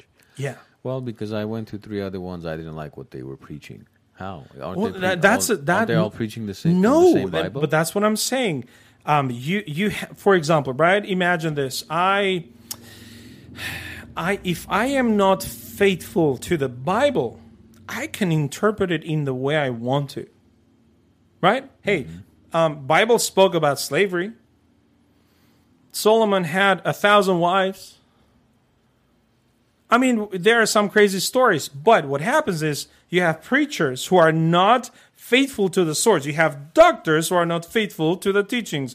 You have lawyers who are not faithful to the law. You have police officers who are not faithful to their oath. You have preachers who are not faithful to the Bible. They will take this Bible and interpret it in the way they want to. They ignore context. They ignore the real teaching. They ignore historical teaching. So we go through this entire filter of process before I tell you guys this is what First John 3:16 means. When God said I love the world is is that does that include the deers and the bears? Does that include the insects? Does that include the cl- what is the world? You're like, "Whoa, wait a second. So what do you mean so God so loved the world that he gave his only son?" And I'm saying, after years of studying, this is what it means. You mean the world to God. Harut, let me ask you a question. Yeah. You just basically said that there are preachers out there that'll translate it into whatever they Incorrectly. bel- Let's put it incorrectly, correct? So Yes. basically, call it lost in translation. yes. Do you think any of the stories inside the Bible were ever lost in translation? no. Why? Um, so this is how it comes. Um, this is one of the most debated uh, topics Portions. in Christianity. Is the in in inerrance that means the Bible has no errors. Okay. Um, so let's filter through really quick because this can be long and turn to Yeah. be a little bit boring. Um, so God spoke to the original writers over three to five hundred years. The scriptures are coming from all over the place: Old Testament, Moses, and the new writers. They bring them together. Some are lost. I mean, imagine we're talking about two thousand years ago, right? I mean, to keep transcripts, how hard it is to to communicate. Some of it's coming from Europe. Some are coming from Africa. Some are coming. So to bring this together we Christians do not do believe that that process of God inspiring people to write the Bible is inerrant. There is no errors. Now, I take one sentence. Um, let's give an example. The righteousness of men. Just one sentence. We have so many translations in the Bible. And the problem is, as you said, each person trying their best they may have hurt the translation. You got it? So they try instead of saying the righteousness of men, they translated the man is righteous. Whoa, wait a second. That changed the entire concept. You know what I mean? That's why even within the within the churches, I have a translation that I use. Why? Because When I'm telling I had to take 126, 134 units, that includes learning how to write and read Greek. I had so when you said how many languages do you speak, let me add two more. I can read Greek, I can write in Greek. I can read and I can write in Hebrew. It's a requirement of master. So for someone to say you are an, a capable pastor to take that word of God and make sure you don't switch things around, you should know how to read the original transcript. Correct. Greek and Hebrew, Old Testament. But see, what my my my question is, that's now. That's what the education now. It's basically Right. saying don't screw it up. Right. But we're talking two thousand years That ago. is true. I mean, uh, not that I'm questioning it at Sure, all. and, and here's here's what I need you. Um, I, I I want you to um, ag- let's agree on one thing, right? Is it's not the Bible that saves you; it's Christ. The Bible leads you in this life. So this goes back to one of the original questions I had: is if you do not believe in every single story in the Bible, is it a sin? Uh, number one, no. Number two, every one of the stories in the Bible will teach you something that you will not learn anywhere else. Correct. So, your approach to the Bible, idolatry, people worship. I mean, and I, I, I want to stay within the topic. Yeah, because Putting a Bible under your pillow doesn't help. Okay, well, I'm, I mean, let's no, be no, honest, no. right? I know, I know. The only the reason So- why I'm saying it is because obviously there are stories in there that. I mean, we're in 2019. You listen to, you read a lot of the stories in there. You go, "Mm, you know what? I'm having a hard time. Sure. I, I'm having a hard time Sure. believing this. One of them was the one I mentioned, Noah's Yeah. Ark. yeah. You're talking about one man and his family who basically got in a boat, and two of each animal came into the boat, and God made it rain for 40 days and 40 Sure, nights, sure, sure. and it flooded the earth, and everybody died, That's right. and his family began to repopulate. That's right. I mean. I, I, I don't I don't want to Sure, sound crazy, sure. but I mean No, you're If not. you're I can't I questioning can't that. There's much bigger stories. Yeah, to I mean, for, for me, question. it's like, okay, come on, bro. I mean, really, it's. I, I mean, at the same time, you want to be a good Christian. You want to say, you know what? Yes, that did happen. But at the same time, in the back of your mind, you're like, bro, are you kidding me? Okay, so so he, let's let's let, let me give you a little bit of peace, okay? Because I, I, you know what I appreciate is when you're speaking. I want to be. This is the why we're honest. I just, I just, I just Let let me tell you something, and I'm I'm speaking to you. we just we just met. yes, I appreciate with all my heart your gentle and careful approach to what you just said. That means much more to me than someone who says, happen, who cares, happen. Yet, their approach to anything in the Bible is so disrespectful. Do you see what I mean? Again, I appreciate more your heart, the way you spoke about that yeah, more than if you believe in that if it happened literally or it's just an allegorical story right it's kind of illustrating that entire story again i that is something that at the right time either it will convict you that happened or not does not take you to heaven that's not what gives you salvation and god is not going to say you know what boy oh i don't like you no more because you're not going to believe that that at this point I'm, I, I appreciate your approach much more than you saying if you believe it or yeah. not. I'm not gonna. s- I'm not obviously. So- I'm not gonna sit down and um, bash the story Sure, about sure. it. You know what I mean? There It's are things. There are things that are make or break in the Bible. Hundred percent. You got it. So, for example, someone says, "I'm not sure if really Jesus died on the cross." Well, we got a problem. I'm not sure if after the third day he was resurrected or someone stole his body from the tomb. I got a problem with that because now you're hindering the message of the gospel, the, the Bible itself. Which was the three, the three things you mentioned. Exactly. It's, I, very good. We're You- listening. Somebody's We're taking Awesome. mental Hey, notes. hey, Man, hey. hey, audience, these guys are good Christians here. Um, do you see what I mean? But then if Kama says, "Well, was it really?" I mean, talk about Adam and Eve, or all the stories that happens, right? Like, it, again, approach it in a way that brings you close to God. If your approach takes you away. You're like, well, if I don't believe in this, perhaps I don't believe the other one. Before you know, I don't even know if I believe in God. Then stop yourself, go back and start again. But if on the main main core questions in the Bible, such is to believe, as I said again, you said it, Christ died on the cross. God loves me. There is eternal life.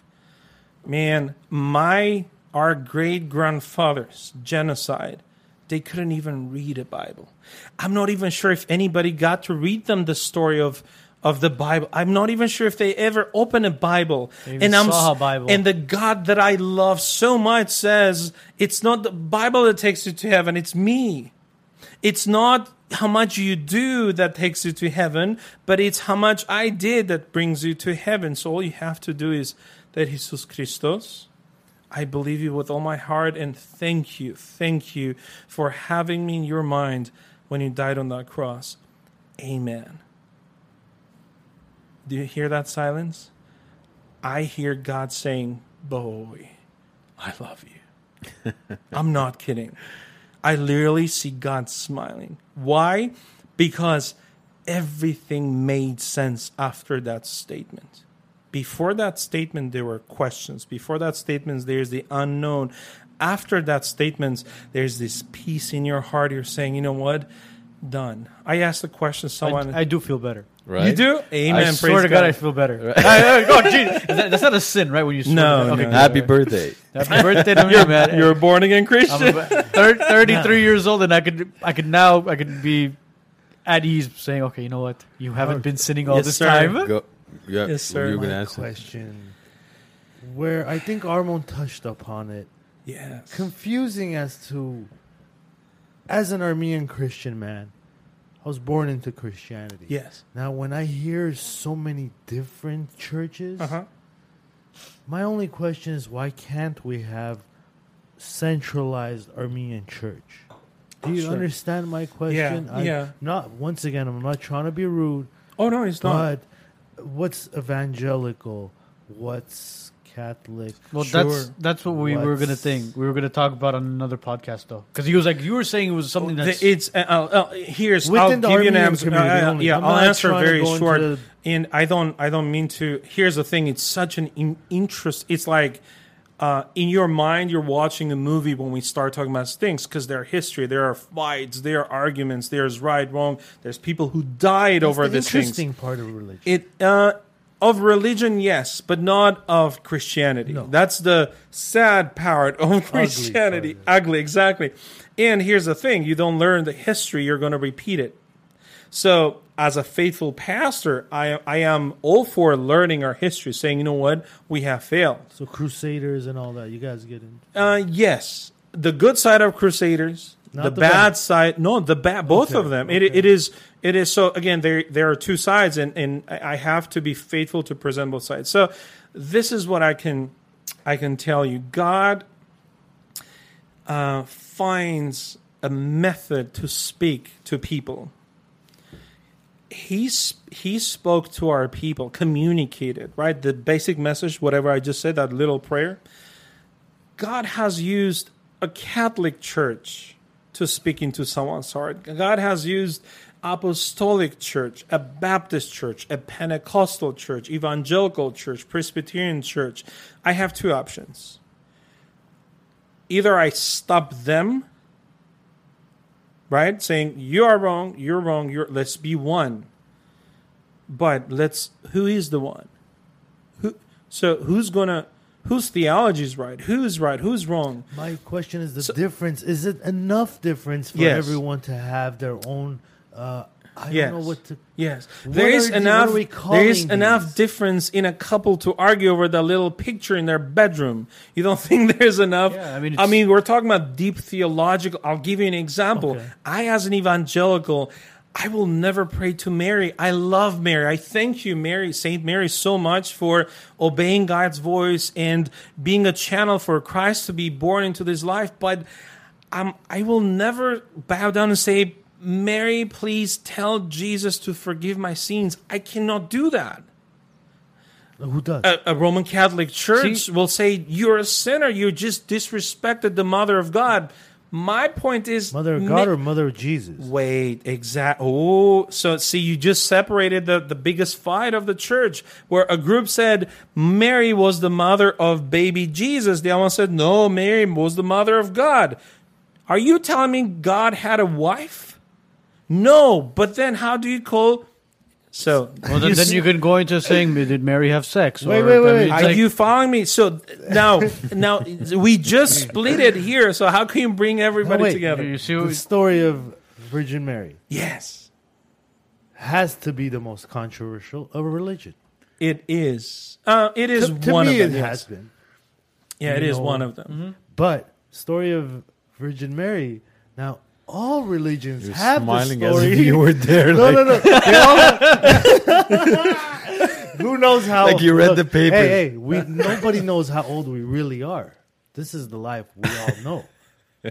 Nobody As knows how uh, old we we are? are. Or, As or in- our soul, you know. How old is your soul? I mean, some people say you're an old soul. What does that mean? yeah. How old? Whoa, I, I- my soul is 35 years old, brother, right now. uh, that's what I, Now, that's what does what that mean according, when people say you're an old soul? What does that mean? You're mature. That's all it is. It's a it's a four. It's just the same. Yeah, bro. It just means you're mature. Doesn't That's all mean yeah. it doesn't mean You can't say that to a five year old when No, no. you have a I- I've five been, year old. I've been. Here's the thing. No, wait. Let me explain it to you. Some people have called me an old soul as well. Why? Because I like Sinatra, and he wears uh, kara kara. and I wear. Co- Which and was I, in the 60s. I don't. That was before he was born. and That's wear, the weird and I, part. That's 80s, bro. That's 80s. it's still before we. But no, that's just a thing. Don't don't uh, don't get into that. now as the far as- story of uh, Virgin Mary. Yes. Every religion has it. that is right. No, what do you mean every religion? Christian religion- religions.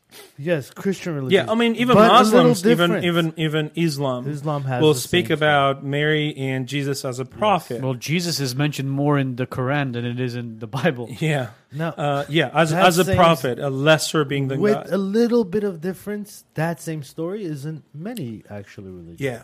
Um, so Protestant church, even there, are, e- there are even sp- divisions of ideas within the Protestant church.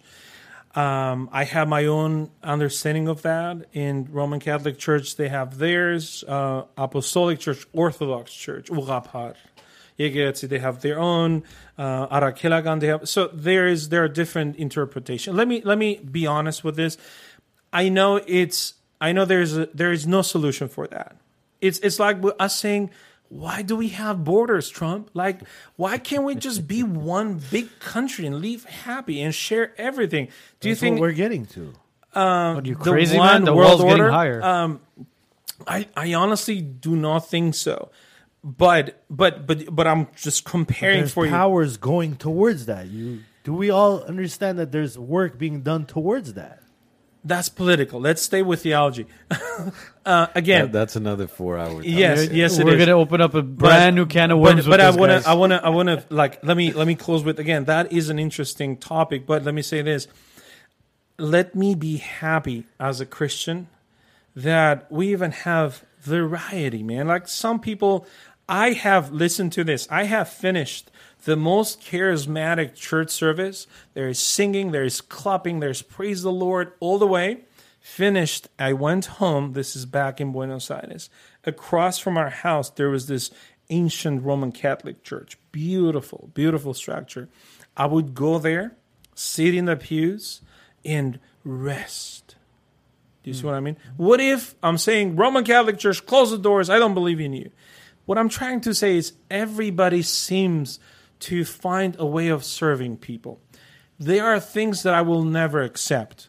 If you're going to replace Jesus with anything else, you are absolutely wrong. That means if you think praying to Mary is going to take you to heaven, you're against Christianity. If you th- do you see what I'm trying to say? No, I'm I'm serious because now you have said there God could have God could have used any other method for our salvation and he didn't have to sacrifice his son. That is the most disrespectful statement to the, to God's love for us. See, uh, this this will open up an entirely new conversation. No, completely, no, no, Yeah, completely agree, new conversation because now we're gonna get into like the Protestants, the Mormons, and all, all other types of That is right. Ar- Christians. Arden and- asked a question about that.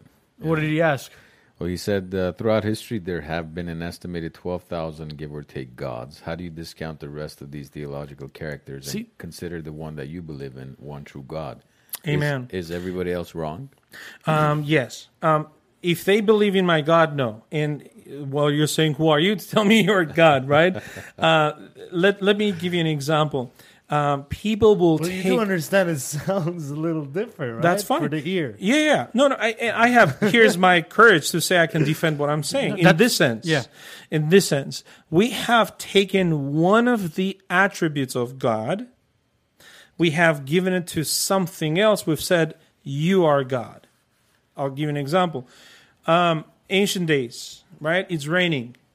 Rain comes from heaven on the soil, and then seeds are growing, and then we have fruits so or, whatever vegetable and there so we start praising the rain we call there's people who worship the rain as god that's one of the 12,000 gods others worship the sun because Cow. huh yeah yeah uh, light fire whatever you want to call i mean The- ours the we Romans worship and, the fire The Romans and the Greek had them. They had the Zeus, Apollo, all those. Oh yeah, yeah, gods. many gods. So what they are doing is they are trying to take one of the attributes of God and and assign it to something else. Say worship God. Let me uh, life example. We go hiking twice a month, Brand Park. I call my church people. I'm saying, hey, I'm going to hike Sa- Saturday mor- morning, so come with me. Let's hike together. Really good conversations happening. And a few weeks ago, we were up there on Brand Park, and I asked, I said, here is the difference between you and someone else. When when when the other people are hiking um, through the mountains, they see the trees, they see the mountains, right? Powerful, beautiful flowers, all this stuff. They don't know who to thank for these things, so they end up thanking the things. But when I know who created these things, I stop worshiping the creation and I worship the creator. Get it? When I give that little gift to my son, he's never going to be like, oh, thank you, Starbucks. No, he says, thanks, Dad, for paying for this. That reminds me of my father's love. Get it? So what happens when there is no father love, when I don't know the God, what I do, it's everything is a God. Literally, everything is a God. Why don't we worship Starbucks? They give us coffee every single morning. Because they take your money. Well, but And they're expensive too. so what happens is what what happens is this is when next time you walk into a, a place and you buy a little chocolate, right? Uh, hot chocolate for your son, daughter. I'm just saying, or someone else, right? And give it to give it to your child, and just give an or, ask an or say, tell them say thank you. Just ask a child. He doesn't know theology, he doesn't know God. Say thank you. He will never say thank you he'll look the person who built who, who made that coffee gave it to him because he knows somehow this got into my hands someone did it dude when you look around this beautiful picture you guys have there if you're gonna say whoa thank you lake thank you trees you literally are not getting the image Yeah.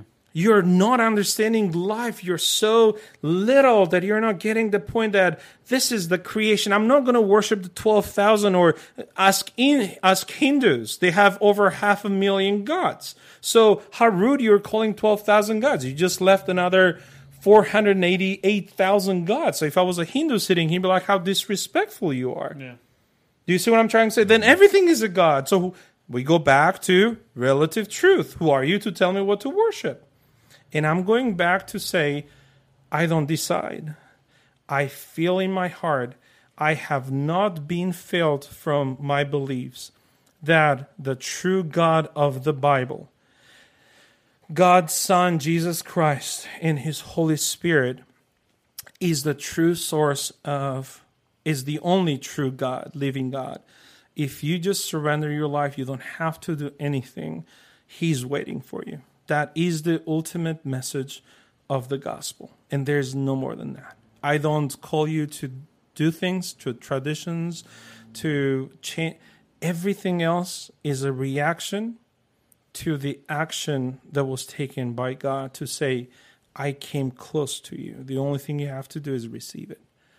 Um, that is true God. Ask ask anyone. Like I love that person whoever asked that question. Nothing nothing absolutely against. Um, we study other religions, and literally every religion is saying sacrifice for me. You go to Thailand, people are starving. People will make their kids starve because all the food and fruits go in front of a statue in 40 days after. It's funny how they take the numbers from the Bible, but they don't credit the Bible.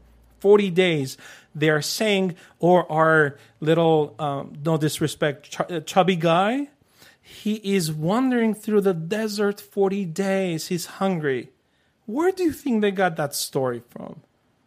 Jesus was in the desert for 40 days. Do you see what I mean? If you really study all these little religions here and there, they take the Bible, they just accredit it to the They creation. break it down and they turn it That's into. right. Uh, who told an entire nation in Thailand that that guy, that statue guy, was in the desert? Not even in the in the jungle. They don't even have a desert. You realize Thailand has no desert. Yeah, But they are saying that guy's in a desert, so he needs food and water. So they take, they will starve their children.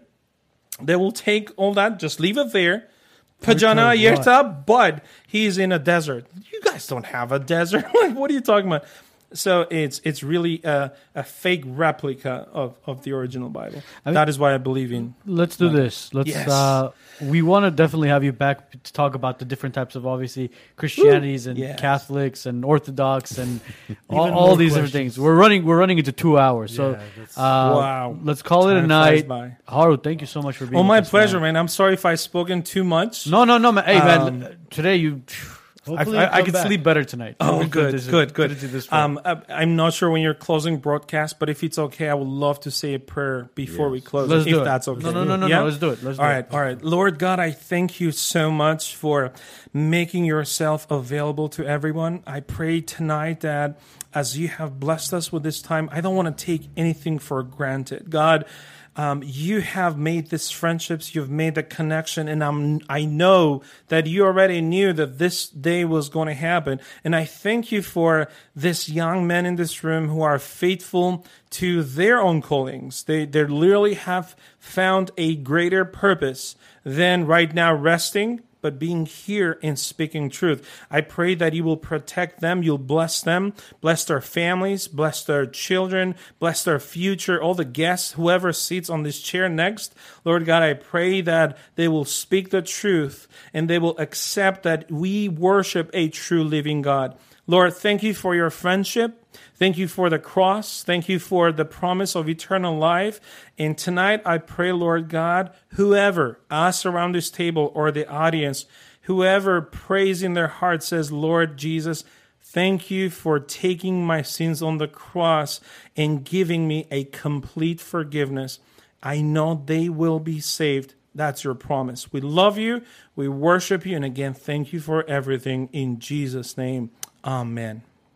Amen, brother. That's an amen right there. Thank you. God bless you guys. Thanks so much. Thank you again, Harut, Really for joining us it. on this I Monday. feel like Harut, that should be the last words of our show for today. Amen. Amen. Amen. Amen.